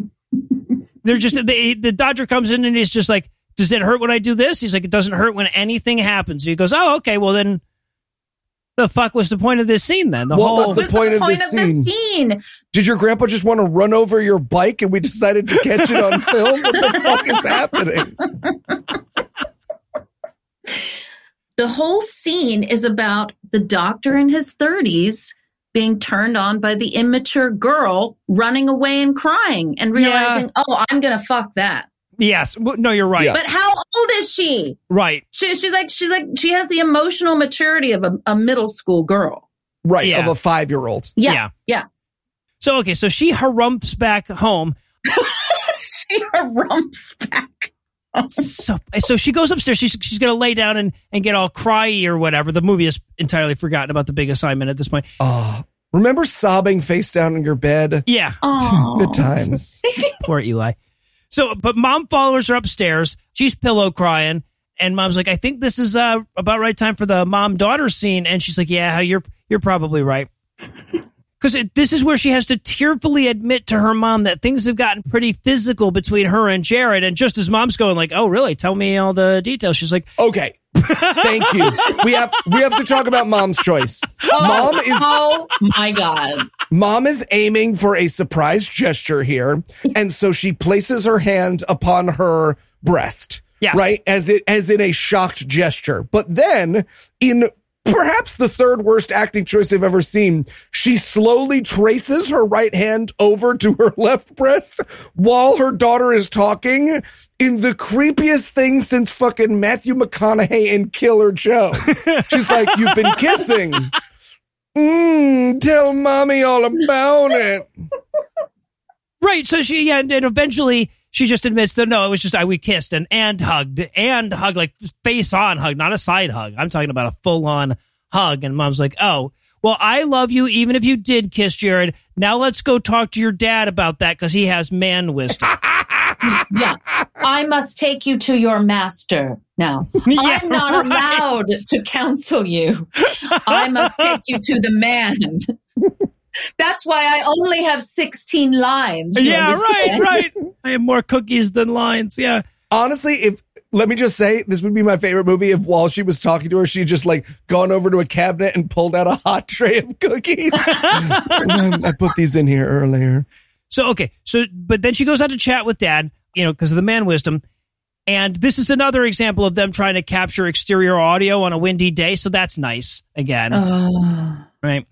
And of course, once again, she opens this wrong. She's like, "Well, you know, Dad, he pushed our relationship to be much more physical than I know is right." And Dad is just like, "Oh, so uh, butt, uh, your butt stuff, right? You're talking about butt stuff." And he's like, "She's like, no, like kissing." He's like, "Oh, Yeah, diagramming the consent in that sentence, it's like he pushed our relationship, and it's like, okay, that's not good. To be physical, okay, that doesn't matter. More than God wants, and it's like that also. Okay, so we got two doesn't matters and one do. It's, how do we chart this? I don't know the math on this one." But Dad explains to her, look, this is my fault. It's my fault. I let you have way too much free will. Yes. Here is a mm-hmm. packet of soybeans. and a little craft project. Soybeans. These soybeans, I put a bunch of torn up paper in there with words on them. Words like perseverance and stuff. So good words, like long Yeah, words. these soybeans are your vagina. what the fuck was going on with any of this scene? Yeah, she has a moment where she's like, Are you going to arrange a marriage? And they laugh at her, but like, that's a valid question Right. with these fucking that weirdos. is a valid question. no, the movie felt the need to clarify that he wasn't talking about an arranged marriage. Yeah, they lost some viewers at that moment, right? There were people who were on for the ride of this movie and were like, well, see, there's your problem right there. A bunch of liberals refuse to arrange a marriage. Yeah. and she goes, at the very end of this scene, she's like, Well, but dad, what do I do about Jared? And he goes, I think you already know. I'm like, Wait, what? What is it? What does she know? We all thought he meant kill him, right? Yes. yes. But wait, wait, where does she say? Because I have written in my notes that she says, Daddy, I do, I do. And then hugs him with the mom sitting next to her. And I'm like, I write, what's happening? What's Oh. happening? Mhm. It's like, I feel like sister wife. I feel Yes. like, I do, Daddy, I'm going to marry you. And the mom's like, yes, and I'm going to watch. And I'll bake all the cookies you need. Also, I have a theory. I don't think, I think the kids are adopted, and I don't think the dad and mom have ever actually had sex. Oh, No, interesting. They're not ready. They're not ready. He doesn't want to push her farther than she's ready to take this. He, we say yeah. he wants the daughter. He had, he needs the daughter. yeah. Yeah. Yeah, very Woody Allen vibe here. So, okay. and then this is so fucking amazing. We cut her. She's leaving the library. She's gone and picked up some books about, you know, godly relationships or whatever. She's walking out of the library with, I'm going to say conservatively, 13 books. She has an art. She's like Gus Gus the mouse with books. but Jared sees her walking out with her 137 fucking volumes of how not to fuck by Jesus. and he chases her down and he's like, Hey, I've been calling you for a week and you haven't been answering. Do you want to go off and and fuck? Wait, what does he say though? What does he say? Do you want to go to our spot? What Yes, our Yes. special spot. special spot? it's like you want to go park. yeah. yes, right. you want to go to Makeout Point? I'm 50. I'm 55. I you get want to Medicaid. you want to go hug and kiss some more? Like, no, no. I think I think we're unequally yoked. right, And he goes, "What the fuck does that mean?" She says, "It means I'm breaking up with you." It's not a very sensible. right. And again, because this movie is written by like a nine year old who saw a fucking Twilight movie from underneath her grandmother's bed, he, he ends the conversation by saying, I can play this charade.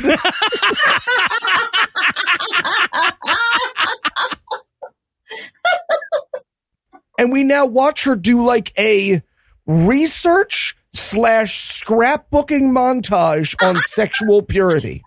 So, yes, yes, listener, we watch a reading montage.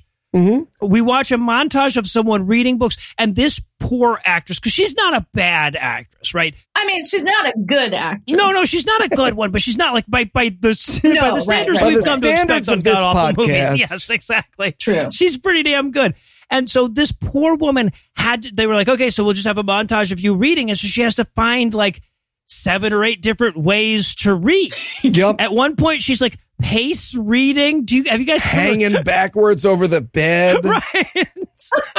We also see her notes, quote unquote, on this at one point, and her notes are in like fun bubble font, like the the fucking list that you'd make to list everyone in the cheerleading squad. oh, she's got hearts over the Yeah, eyes. like and flowers. shit. There's like Yes, flowers. Yes. How old is she? How old is she? And then we have to add the, I think, laziest and stupidest and most useless plot point in this entire fucking movie, right? Oh So God. we cut to Tessa, the best friend from earlier. She's walking into the coffee shop just as the doctor's walking out. They literally bump into each other. Okay. Well, wait. I because these actors are not great at bumping. no. Okay. They get within 11 feet of each other. They both do a pirouette and they're like, that counts. All right. Yep. Scene's over." Yeah. Right. Right. And Tess immediately texts Grace and she says, Hey, I just fell in love with some guy that was walking out of the coffee shop. If he becomes your love interest, you and I shall be in conflict. Right. Dibs on his penis. Which which means we have to assume that Tess texts all of her female friends whenever she has any sexual interest in anyone, just like I saw I saw another one today. Dibs. Dibs. And Grace is like, That's fine. I'm not even looking for a penis. Yeah, what does she say? I'm waiting on God for the next yes. one. Right. Yeah. Let's, yeah. let's not forget that sentient line. oh my God. Yeah, okay. And so sometime later we get the hot doctor. He's coming over to their house to check on Drew, right? And again, this movie's so badly written. He's like, I just came by to check on Drew, and she's like, he's still fine. Remember, he was fine when you checked on him the first time. Nothing happened. So He's like, right. I'm here because this next scene has dialogue with me in it. I'm sorry. I don't know. When he walks up and she turns around, does she not say, I had my headphones in? And it's like, we, yeah, yes, we see that you have You your just fucking you just your you're headphones. pulling your headphones out of your you ears as you said that. had my headphones in. It's like that's for our target audience, all the Yeah, right. Yeah, what was in her ears? so, all right. So we we cut to Dad and the boys finishing up some farmy stuff. They still can't get that damn combine working, right? Right. So they're gonna have to combine by hand. I don't even know what a fucking combine does. I'm sorry. Yeah. He, he goes, We have a banner crop this year. First of all, no, they don't. We literally watched them talk about how bad the crop was Yep. earlier in the movie. But his suggestion is that the three of them are going to pick an entire soybean crop by, hand. hand.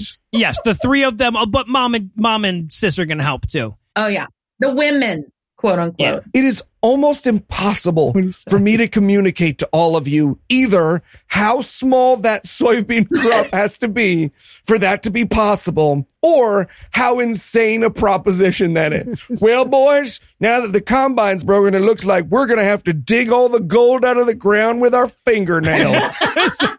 you guys start on the left, I'll start on the right, and then we'll use these Dixie straws in case we hit oil. Right. Yeah. Jesus Christ. He's like, but if you help me out with the crop and we do a good enough job, I'll host a trap shooting competition. Oh my god! Mm-hmm. Why didn't you say so in the first place? Right? Yes. Like, we, finally, we have something to look forward to in this movie. Also, was he implying that his children wouldn't help him if he didn't set up the device they own? yeah. Right. Yes. Uh, by the way, trap shooting is uh, apparently it's a type of clay pigeon shooting, not to be confused with skeet shooting or Oh, it's not? It's not. It's a different type of skeet uh, of, or, uh, clay pigeon shooting. It is actually, by definition, easier skeet shooting. Oh, is if you can't skeet shoot, they're like, oh, okay, well, how about it we make them three times the size and twice as close? And you're like, ah, I like that. That's good. it is the bowling with bumpers of skeet shooting. So, but just then the doc shows up and he's like, Hey, we're going to about to do an impossible amount of soybean picking. And he's like, Hey, I'm in. I'm in. Yeah, because he does has nothing better to do. We've never seen this doctor practice medicine once. No. He's just always free. Later in the movie, he will declare that he has given up a week of doctoring to help with the soybean. Yes. Just wanted it to flash cut to some little old lady in the waiting room, just very clearly dead. So- All right. So then we get Doc with mom and dad asking for their permission to fuck their daughter. This is the craziest conversation I have witnessed in our movies in a really long time. Wow, that's saying a lot. It's so fucking uncomfortable. He says, I'm seeking your approval to pursue her. And I wrote in my notes, this guy slash the warrant on Mar-a-Lago. Yeah, this movie is all happy about this, but this is some despicable shit, right? This guy's like, before we go to all the, you know, technicalities like her permission everything, I want to make sure it was okay with you if I have sex with your daughter. Yeah. Before I have a second conversation with your daughter, I just want to make sure that you own her and I can borrow her for a second. Yeah. Right. And then the dad's like, "Thank you, thank you for coming to us first. Why the fuck? Why is he coming Why? to you first? That's insane. Right. And then the dad gets all weepy. He starts Yeah. crying. It's crying. I Because get he it. knows I get he's it. not going to be able to fuck her. He Yeah. wanted to fuck her first. Right. Nobody, Yeah. nobody Yeah. likes sloppy seconds. He's like, no, it's cool. Someone besides me should fuck my daughter. Oh God. I said I wasn't going to cry. It's fine. It's So- fine. Will you, um, videotape it for Jesus? Also, pacing, I would just like to bring our attention back to the pacing. I think this scene was especially problematic in terms of memorization. They must have really had a hard time here Yeah. because you could have driven like 10,000 fucking trains through every pause. Yes. Here's my guess. My guess is that there was a barking dog dying in the background and they were just trying to talk around it. It Okay. like, "Arr, arr, arr, arr." So anyways, I would, arr, arr, arr, really love if your daughter, so, so okay. So then he's going to go see to the technicality of asking. Now that he's got dad's permission, he goes out to the dock where Grace is hanging out. And I had to, I had to write this out because just how fucking insane this line is. Okay, this is his opening line once he sits down with her. Quote. I've really enjoyed getting to know your family over the last few months and getting to know you. I'd like to get to know you better. Would you consider exploring a deeper friendship with me? I mean, a relationship where we'd both be prayerfully considering the possibility of marriage. I, I I have not seen an English sentence so mangled since like a spam message in my Instagram folder. Yeah. Jesus Christ. That is such a weird, creepy fucking thing. But, but she's like, yeah, no, I, well, if, is assuming that my dad, you know, permits you to do that. I mean, obviously. And he's like, don't worry, I already bought you from your dad. no, I'm going to give him uh, 30 shekels and a fetid calf. We already worked that out. Yeah, out. no, we worked it out and everything. If you look at subsection B, And then she's so delighted. She's so delighted. She's like, oh, did Drew put you up to this? It's like, Yeah. oh my God. flash cut over to Drew just doing the like uh-uh gesture, like, no, that's fuck, I think that's weird. he gives her these flowers that he's brought with her. Again, I had to write this down. This is so fucking weird. He says, quote, the iris symbolizes Jesus and how we need to build our identity around him to be truly satisfied. And the roses represent the need for purity in our relationship. Meaning, I'm going to need to check your hymen before we yeah. Yeah. Oh, Jesus Christ. Okay. Now I am a doctor, so I'm qualified, but if you'd like a colleague of mine to do it, Oh, God. I have a buddy who's a vet and it's basically the same thing. Oh, I, I didn't realize that there was even such a thing as the least sexy sentence until I heard that. But there you have it. It's we have found it. It took us a while. All right. Well, I tell I tell you what. I I don't know about you guys, but I feel like Act Two is the best time to establish a love interest in a romance movie. So we're gonna pause there long enough for the script to take a victory lap. But first, let me give Act Three the hard sell. Whatever happened to her interior design project? Who the fuck was the blonde girl from that one scene? What purpose did the Stewart character serve in this script? Find out the answers to one of these questions, and that's it when we return for the lazily plotting conclusion of Princess Cut. Hi, welcome to a big cell phone company retail store. Hi. Yeah, I noticed all these hidden charges on my bill. Right. Well, you're a lady person, uh, so I'm going to be incredibly condescending and not helpful at all. You see, this right here is a phone. Got that. phone. Is there any chance someone in here won't treat me like a speech delayed toddler? Oh, for that, you're going to want Mint Mobile. What's Mint Mobile? Mint Mobile offers a premium wireless service starting at just $15 a month. 15 bucks a month? What's the catch? There isn't one. Mint Mobile's secret sauce is that they were the first company to sell wireless service online only. They cut out the cost of retail stores and passed those sweet savings directly to you. And I don't get talked to like someone is translating to Swahili while I talk? That's right. I switched over to Mint Mobile when they became a sponsor, and now my whole family is on it, which is why I, Eli Bosnick, personally endorse Mint Mobile. All right. I'm in. Where do I sign up? To get your wireless plan for just 15 bucks a month and get that plan shipped to your door for free, go to mintmobile.com slash gam. That's mintmobile.com slash gam. Cut your wireless bill to 15 bucks a month at mintmobile.com slash gam. Uh, now, can I interest you in a speaker? You're going to try to sell me things after not helping me? Amazingly, yes, I am.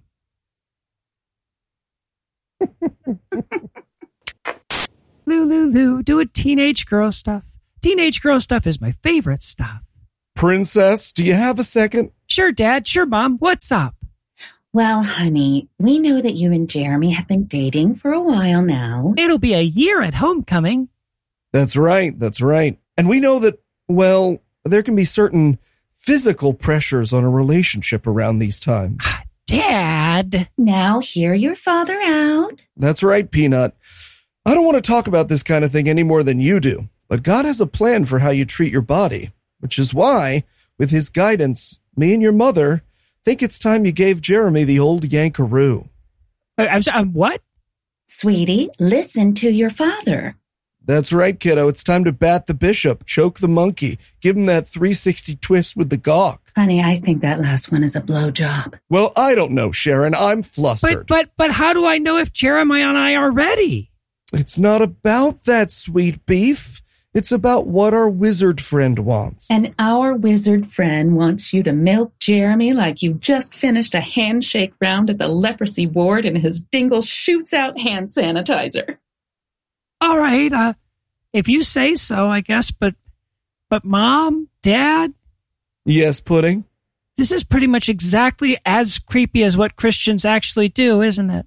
Sure is, kiddo. Sure is. And we're back for still more of this shit. And we're going to rejoin the action with a quick Grayson and Clint are dating Christianly montage, right? no trying to kiss her in this one. Can I just throw out here that we are now on the third fucking relationship of this movie? I know. Oh, Why did we have to have Stuart? Jared and Stuart were doing the same work. I don't. This montage is so insipid that I wrote in my notes, I'm barely exaggerating that in my darkest moments, when my suicidal tendencies are at their most pronounced, part of what keeps me alive is that these people haven't killed themselves, so I can't. I can't. I can't do it. I can't. I can't make the jump if this woman's like, "I'm doing a great job. Do do do. Have a sandwich." No, them first, then me. Jesus Christ. And so the key though to this dating montage, as opposed to the one that we got with Jared earlier, is that Clint is dating her whole family, right? And she- mm-hmm. He's he's dancing with mom and he's goofing off with the kid. He, he takes the the brother along for putt putt because you know how women love it when you take their brothers with them on your date. Oh, nothing like it. exactly. And he's part of the baking to go meet apparently another new neighbor, taking Right. another package, some kind of carrying more food to someone.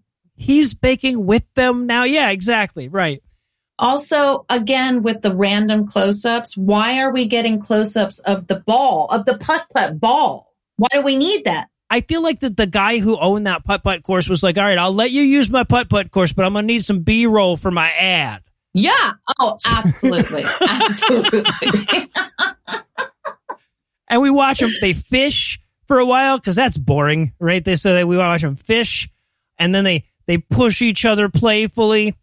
Oh, how bad did you guys want to watch them just like committing a hate crime together? Just dragging a teen behind their truck. Oh, think Jesus I'll go for a walk outside. Eli! Eli Bosnick! I didn't make uh, that's them. They do that. No, they didn't. So, but the but the and the montage ends with all of them playing a board game together as a family, right? The same board yes, game. life. They're play. They really like life. Also, the people who made this movie are so fucking stupid. They don't know how life works because he wins and he ends it by going, "All of this is mine," which is not how the game of life. Nope. works. You don't win the game of life. That's Monopoly you're thinking of, man. That's man. Monopoly. Yes, right. But anyway, so there's suddenly a, a ring on the doorbell right as he's finishing the game. And I wrote in my notes, I'm like, well, it better be a goddamn conflict because what the fuck is this movie even about? And here they serve you up the perfect conflict. Don't they though? it's Tessa, the best friend, and she is pissed because she called dibs on that penis, right? Yep. I mean, the most implausible argument had by two grown women ever is Oh, what I oh, wrote. So fucking stupid. And the language gets pretty harsh. At, at one point, Tessa says, "You, you double crosser." Oh, By the way, I did look it up, and the Dove Family Reviews website does warn us that she calls her a double crosser. Yeah, I'm not surprised. So it's so delightfully stupid. She's like, "Well, you either break up with him right this minute, or we're not friends anymore." And and and Grace is like, "That can't possibly be the plot, is it?" And she's like, "It's the closest thing we've got for now." The only way for this movie to be more insipid at this point is for her to get deathly ill because she didn't get a cootie shot before kissing Jared. So, and then and the movie's like.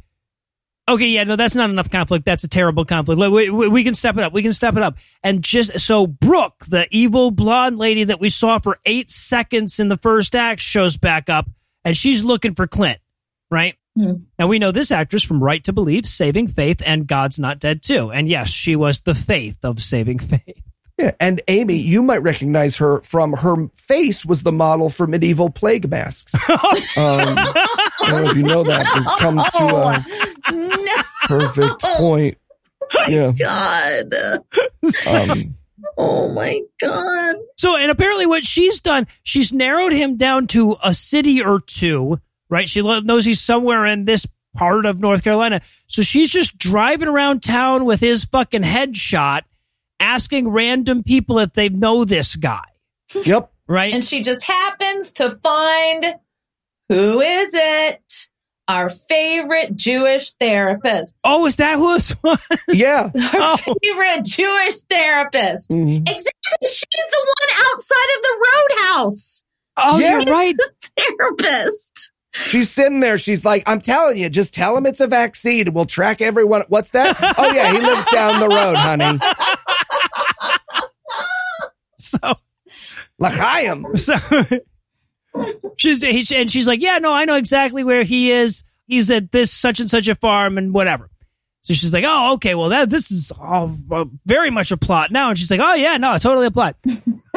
and then we cut back to Grace and her mom. They were in the kitchen doing lady stuff. This was, I think, the first time we saw a mom in an apron, which was shocking to me that it took Yeah. this long. No, no, I beg to differ. We saw her in her apron when she was dancing with Clint. Oh, you're right. Oh, that's Double right. yeah. But Nope, that was right. just the last scene. So you're right. yeah. This is where she pulls out the final batch of cookies. yes. So we know we're getting to the end. Oh my yeah, Right, we're right, making it yeah. to the end of the movie. Yeah, we're that's almost that's there. that's the pacing of the film, right? That's this film's ticking clock is how long it's going to take those fucking cookies to cool down. Yeah. So okay, so but like the conversation they're having is like that scene with Tessa was fucking dumb, right? And they're like, yeah, that mm-hmm. was fucking dumb. We're just going to resolve that kind of off screen later. And he's like, oh, good, oh, good. and so just then, Brooke shows up at their house right? She says, I'm looking for Clint Masters. We've never, I don't know that we've ever given this character a name. So we're just like, I think she means the doctor guy. I think right? that's the Oh my. God, his name is Master. yes. Yep. Clint Master. Mm-hmm. Yes. Oh my God. Oh my God. We're gonna go to my favorite Japanese restaurant, Miso Jojini.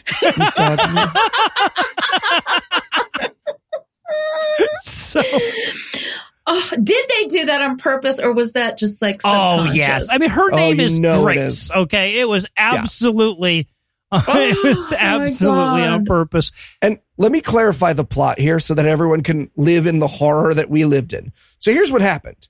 Clint used to date this girl, but then they fucked and he was like, ah, we fucked too early. I dump you now and bury our wedding, bury the ring I was going to propose to you with in a shallow grave near my new farm. Yes, right? Now, in order to keep the characters from knowing and explaining this for the remaining 22 minutes of the movie, everyone will speak like an Alzheimer's patient wandering through the old age home where there's been a fire and there's no one there to lead them back to their rooms for the rest of the film. She's like, I'm looking for Clint Masters. She goes, Are you related? She goes, Not yet. And Grace has no follow up questions. She's like, Sounds good to me. Come on in.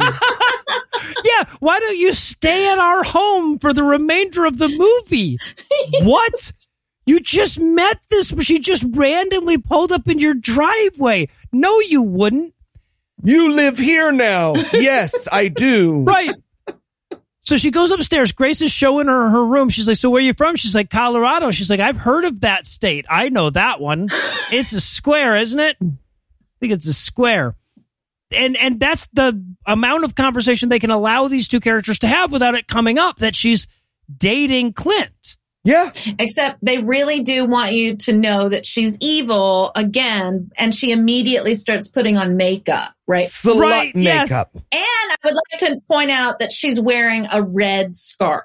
Oh, she is, isn't she? I've now watched this woman in like 17 movies, and 17 times in a row, some white Christian man has been like, But can you put your lipstick on all, you know, hoary? And she's been like, Trust me, uh, this is my move.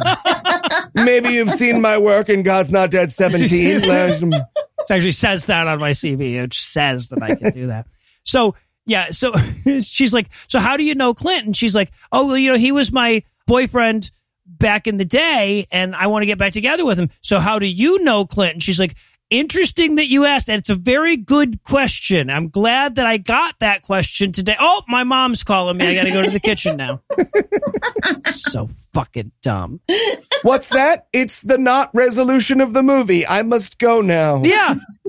right. So she and, and there's also this great moment in case you haven't picked up on the fact that Brooke is the bad guy.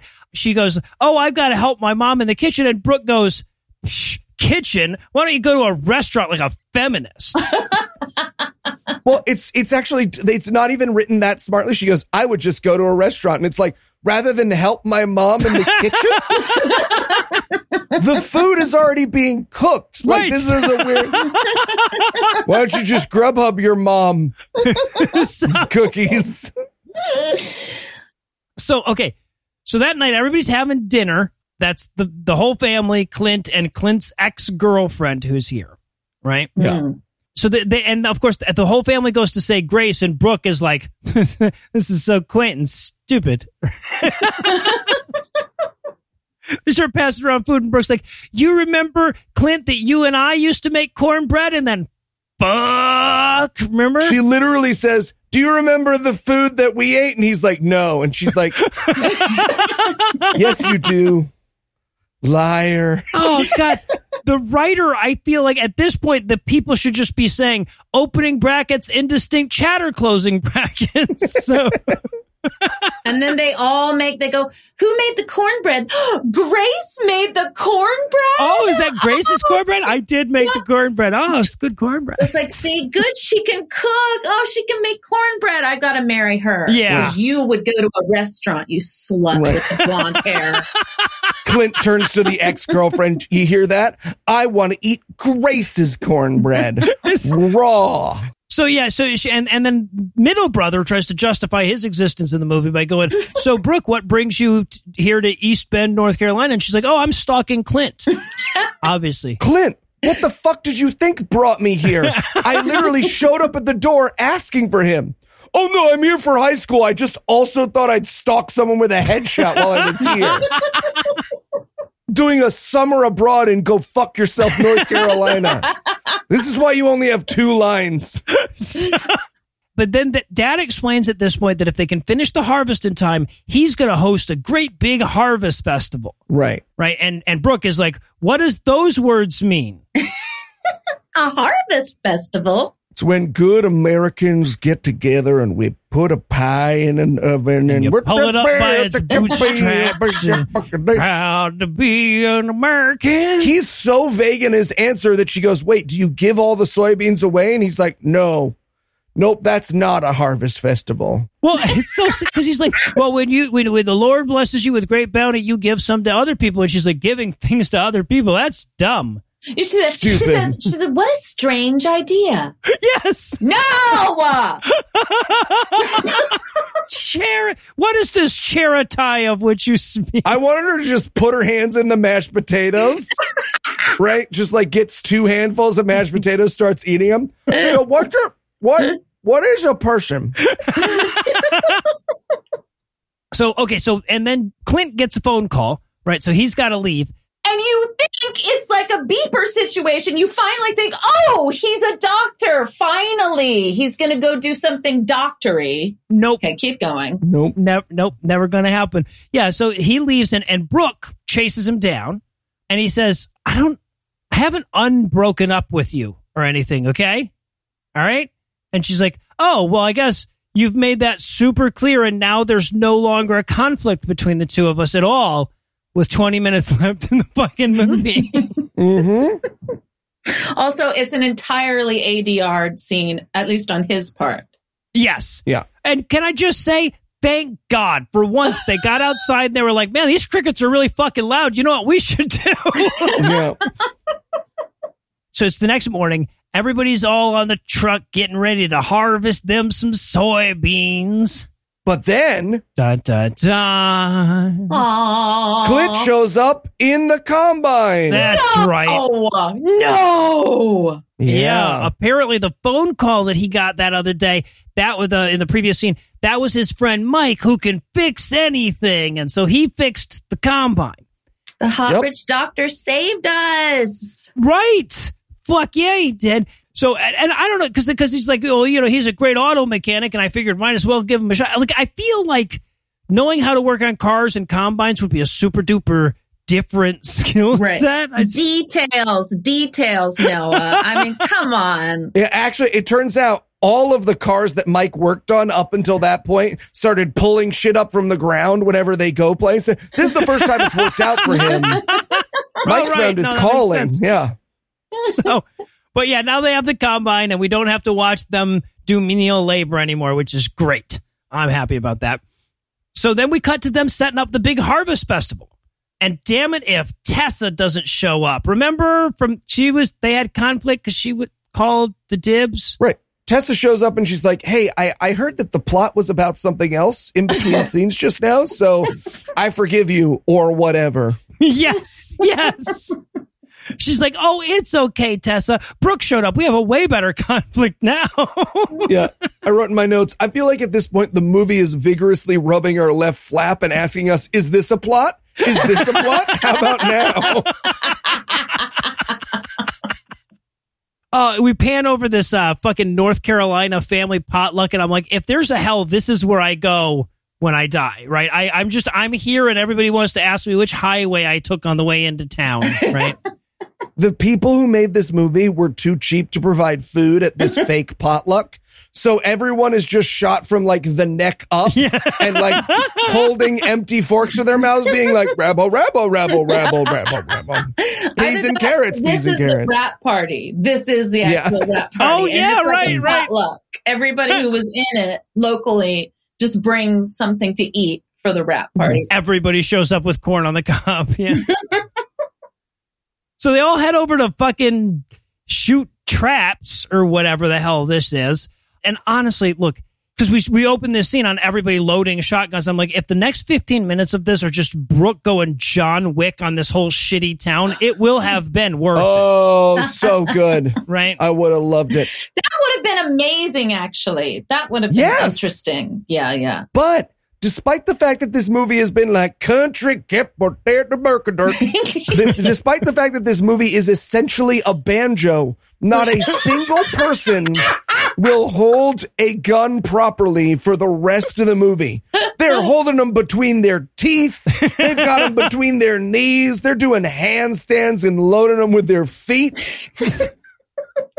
And I love to. So we get this long montage of everybody shooting at clay pigeons, but no one ever misses, right? Every single shot, well, except Brooke, right? Where she tries, Oh she yeah, fucks it up. only Brooke. Yeah, yeah. Right, but everybody else hits it, and then they have to have like one person be like, "Oh, well, you're very good at this. Oh, well, if you would like lessons, I will teach you." But it's like you're all equally good. No one has missed.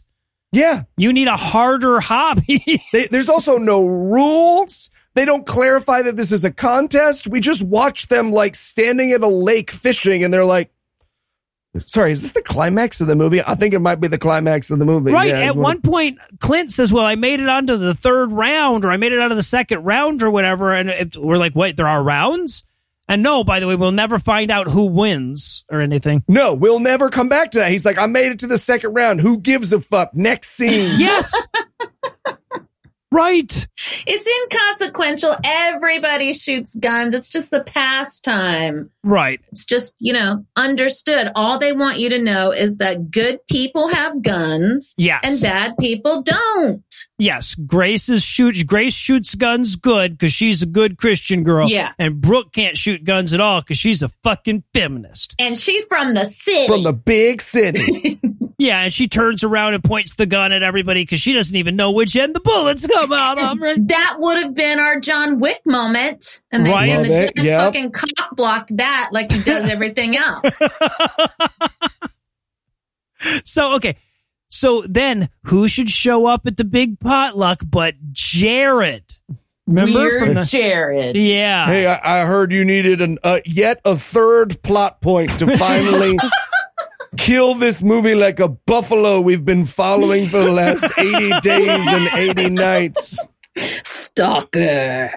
so and then so Brooke goes storming off and she and Jared meet. Jared starts flirting with her. Jared is there to see Grace and he's just like, "Oh, she's a cute blonde. I should probably try to fuck her while I'm walking by." In a very skeevy way. I mean, Yes. skeevy. Yes, it's just like, "Hey, pretty lady, how are Yes. you doing?" It's just it's so fucking bad.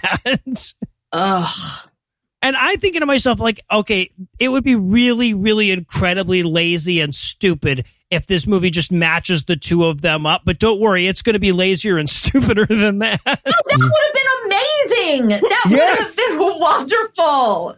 You know, compared to the alternative. Yes. And we we had the moment yeah. because they were gonna go have psycho sex together. You could see it. He was like, "Hey, do you want to pee on my chest?" And she was like, "I do want to pee on your chest." It was a, Right, it's right. going to be a happy ending for everybody, and they blew it.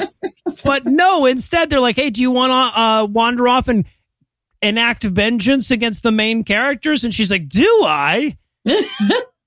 so, so Jared and Brooke, they go back to the trap shoot with a plan in mind, right? Step one, Brooke has to trick Grace into leaving.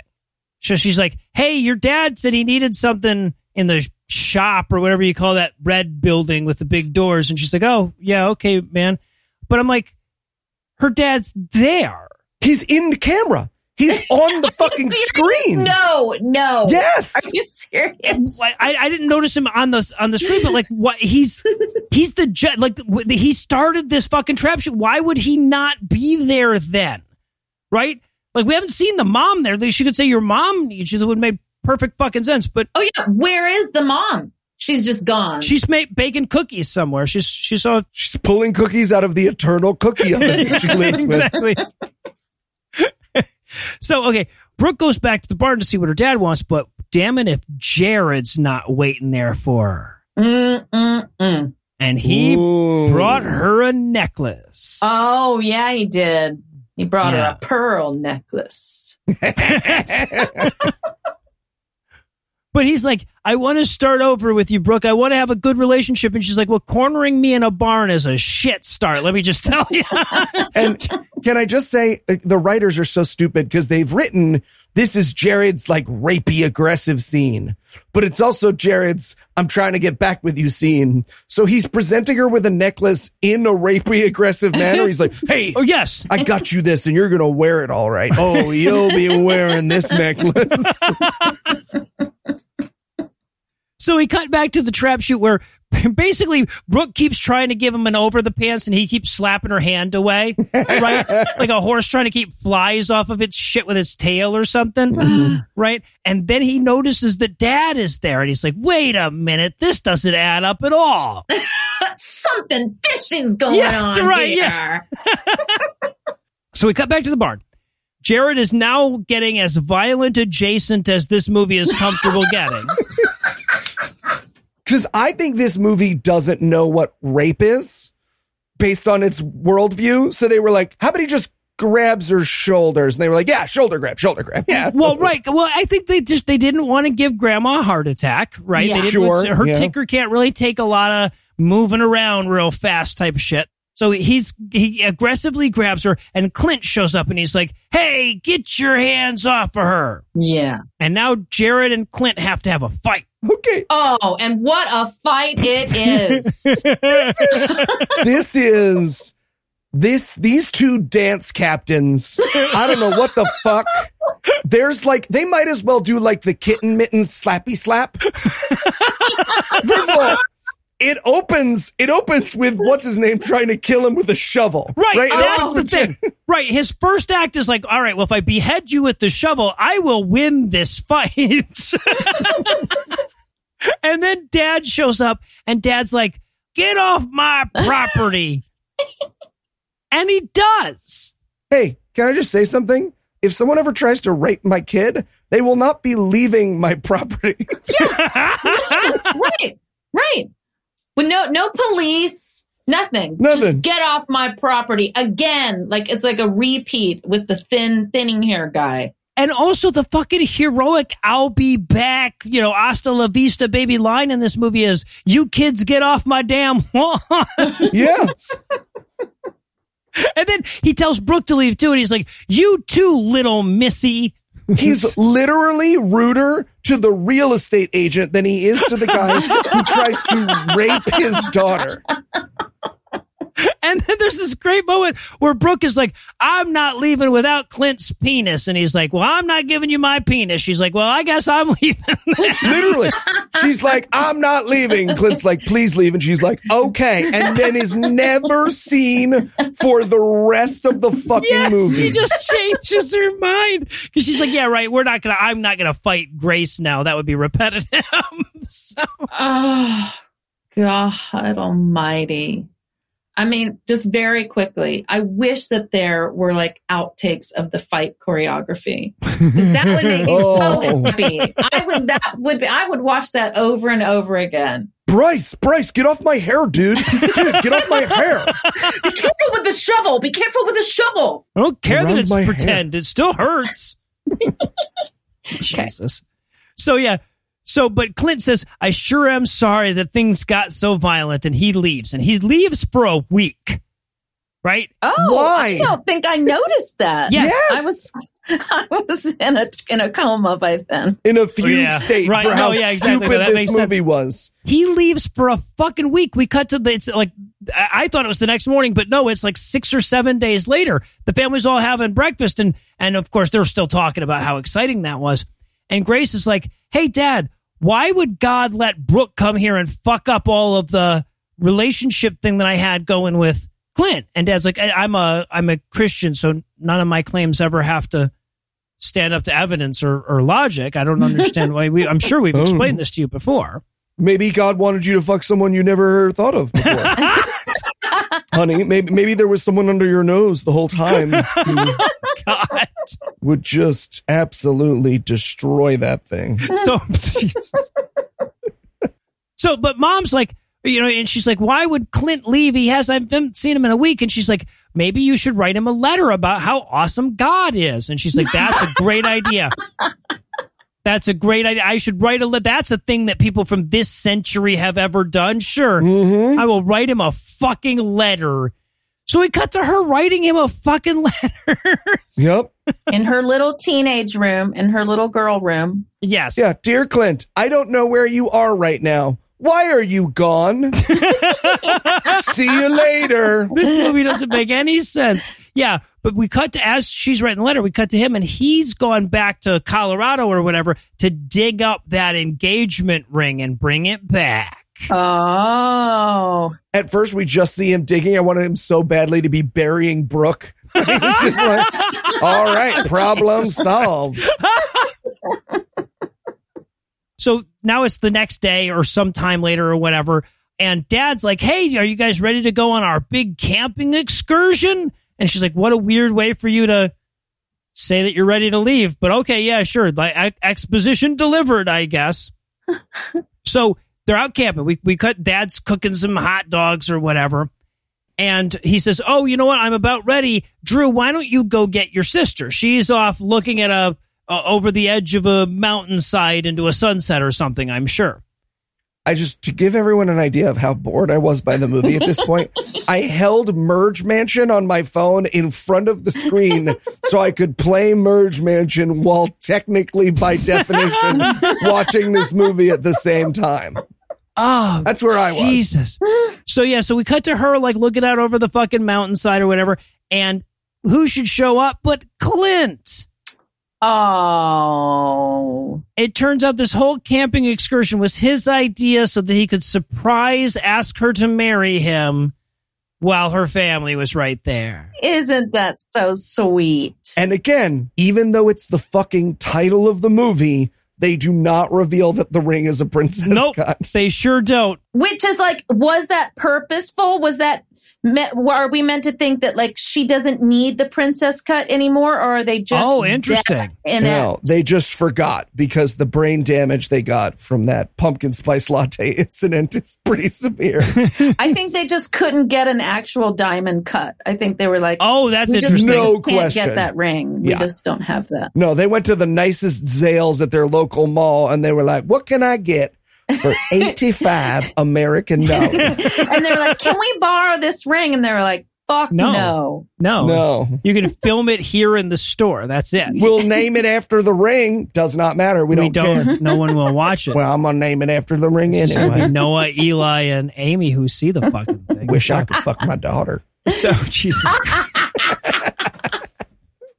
and so, but she says yes, and then and then we cut to like I guess that a quick happily ever after wrap up scene.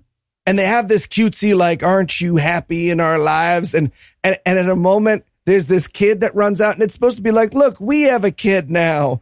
Except in my head they just kidnapped a child and she was escaping.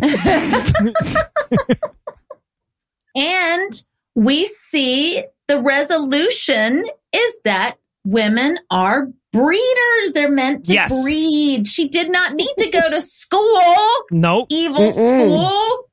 school. just kills your brother. That's all school does.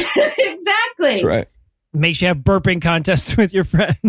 Right. and the guy when secretly like her doctor husband is is like 45 years old. And Yeah. she's Yeah. 18. getting his aarp card at their wedding All right, well, Amy, thank you so much for toughing it out with us. I know we ask a lot more of our guests than most podcasts do. You've been a great sport, and it's been a ton of fun to have you on. Thank you so much, you guys. This was this literally made my entire I want to say whole year, which is really Life. sad. Life. My life, Yeah, my life. life, my life. yeah, Let's really, let's not let's not understate it. Yeah, My life has been changed. Thank you. amy's just gonna walk out onto a dock with stones in her pockets when this record is oh, over Christ. All right, well, that's going to do it for our review of the Princess Cut. That's not going to do it for the episode just yet because we still haven't learned our lesson about doing this thing every week. So, Eli, tell us what's on deck. Well, Noah, next week we actually have an emergency episode Oh, do drop because on September 7th, the year of our Lord 2022, the right wing website Breitbart will be dropping their expose dramamentary about the president's son. And god damn it, if we're going to miss it, we'll be watching My Son Hunter. Oh, is that the fucking one with the like transphobic Mandalorian Yeah, chicken. from- and, oh, from Star Wars lady, Oh, yeah. no. All right. so with that to look forward to, we're going to bring episode 368 to a merciful close. Once again, a huge thanks to Amy for helping us out with today, and an even huger thanks to all the Patreon donors that help make the show go. If you'd like to count yourself among their ranks, you can make a per episode donation at patreon.com slash godawful and thereby earn early access to an ad-free version of every episode. You can also help a ton by leaving a five-star review and by sharing the show on all your various social media platforms. And if you enjoyed this show, be sure to check out our sibling shows, The Scathing Atheist, Citation to D&D Minus, and The Skepticrat, available wherever podcasts live. If you have questions, comments, or cinematic suggestions, you can email godawfulmovies at gmail.com. Legal services for this podcast are provided by the law offices of P. Andrew Torres. Tim Robertson handles our social media. Our theme song was written and performed by Ryan Slotnick of Evil Giraffes on Mars. All other music was written and performed by our audio engineer, Morgan Clarke, and was used with permission. Thanks again for giving us a chunk of your life this week. For Heath Enright and Eli Bosnick, I'm Noah Lugeons. Promise to work harder another chunk next week. Until then, we'll leave you with the Breakfast Club close.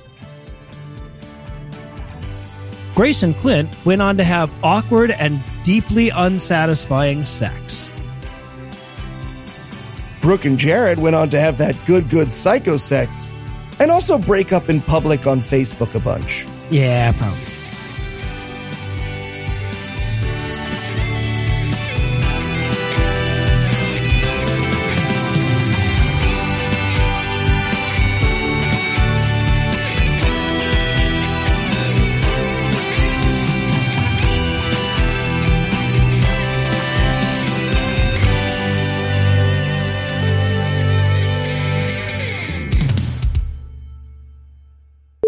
The preceding podcast was a production of Puzzle and Thunderstorm LLC, copyright 2022, all rights reserved.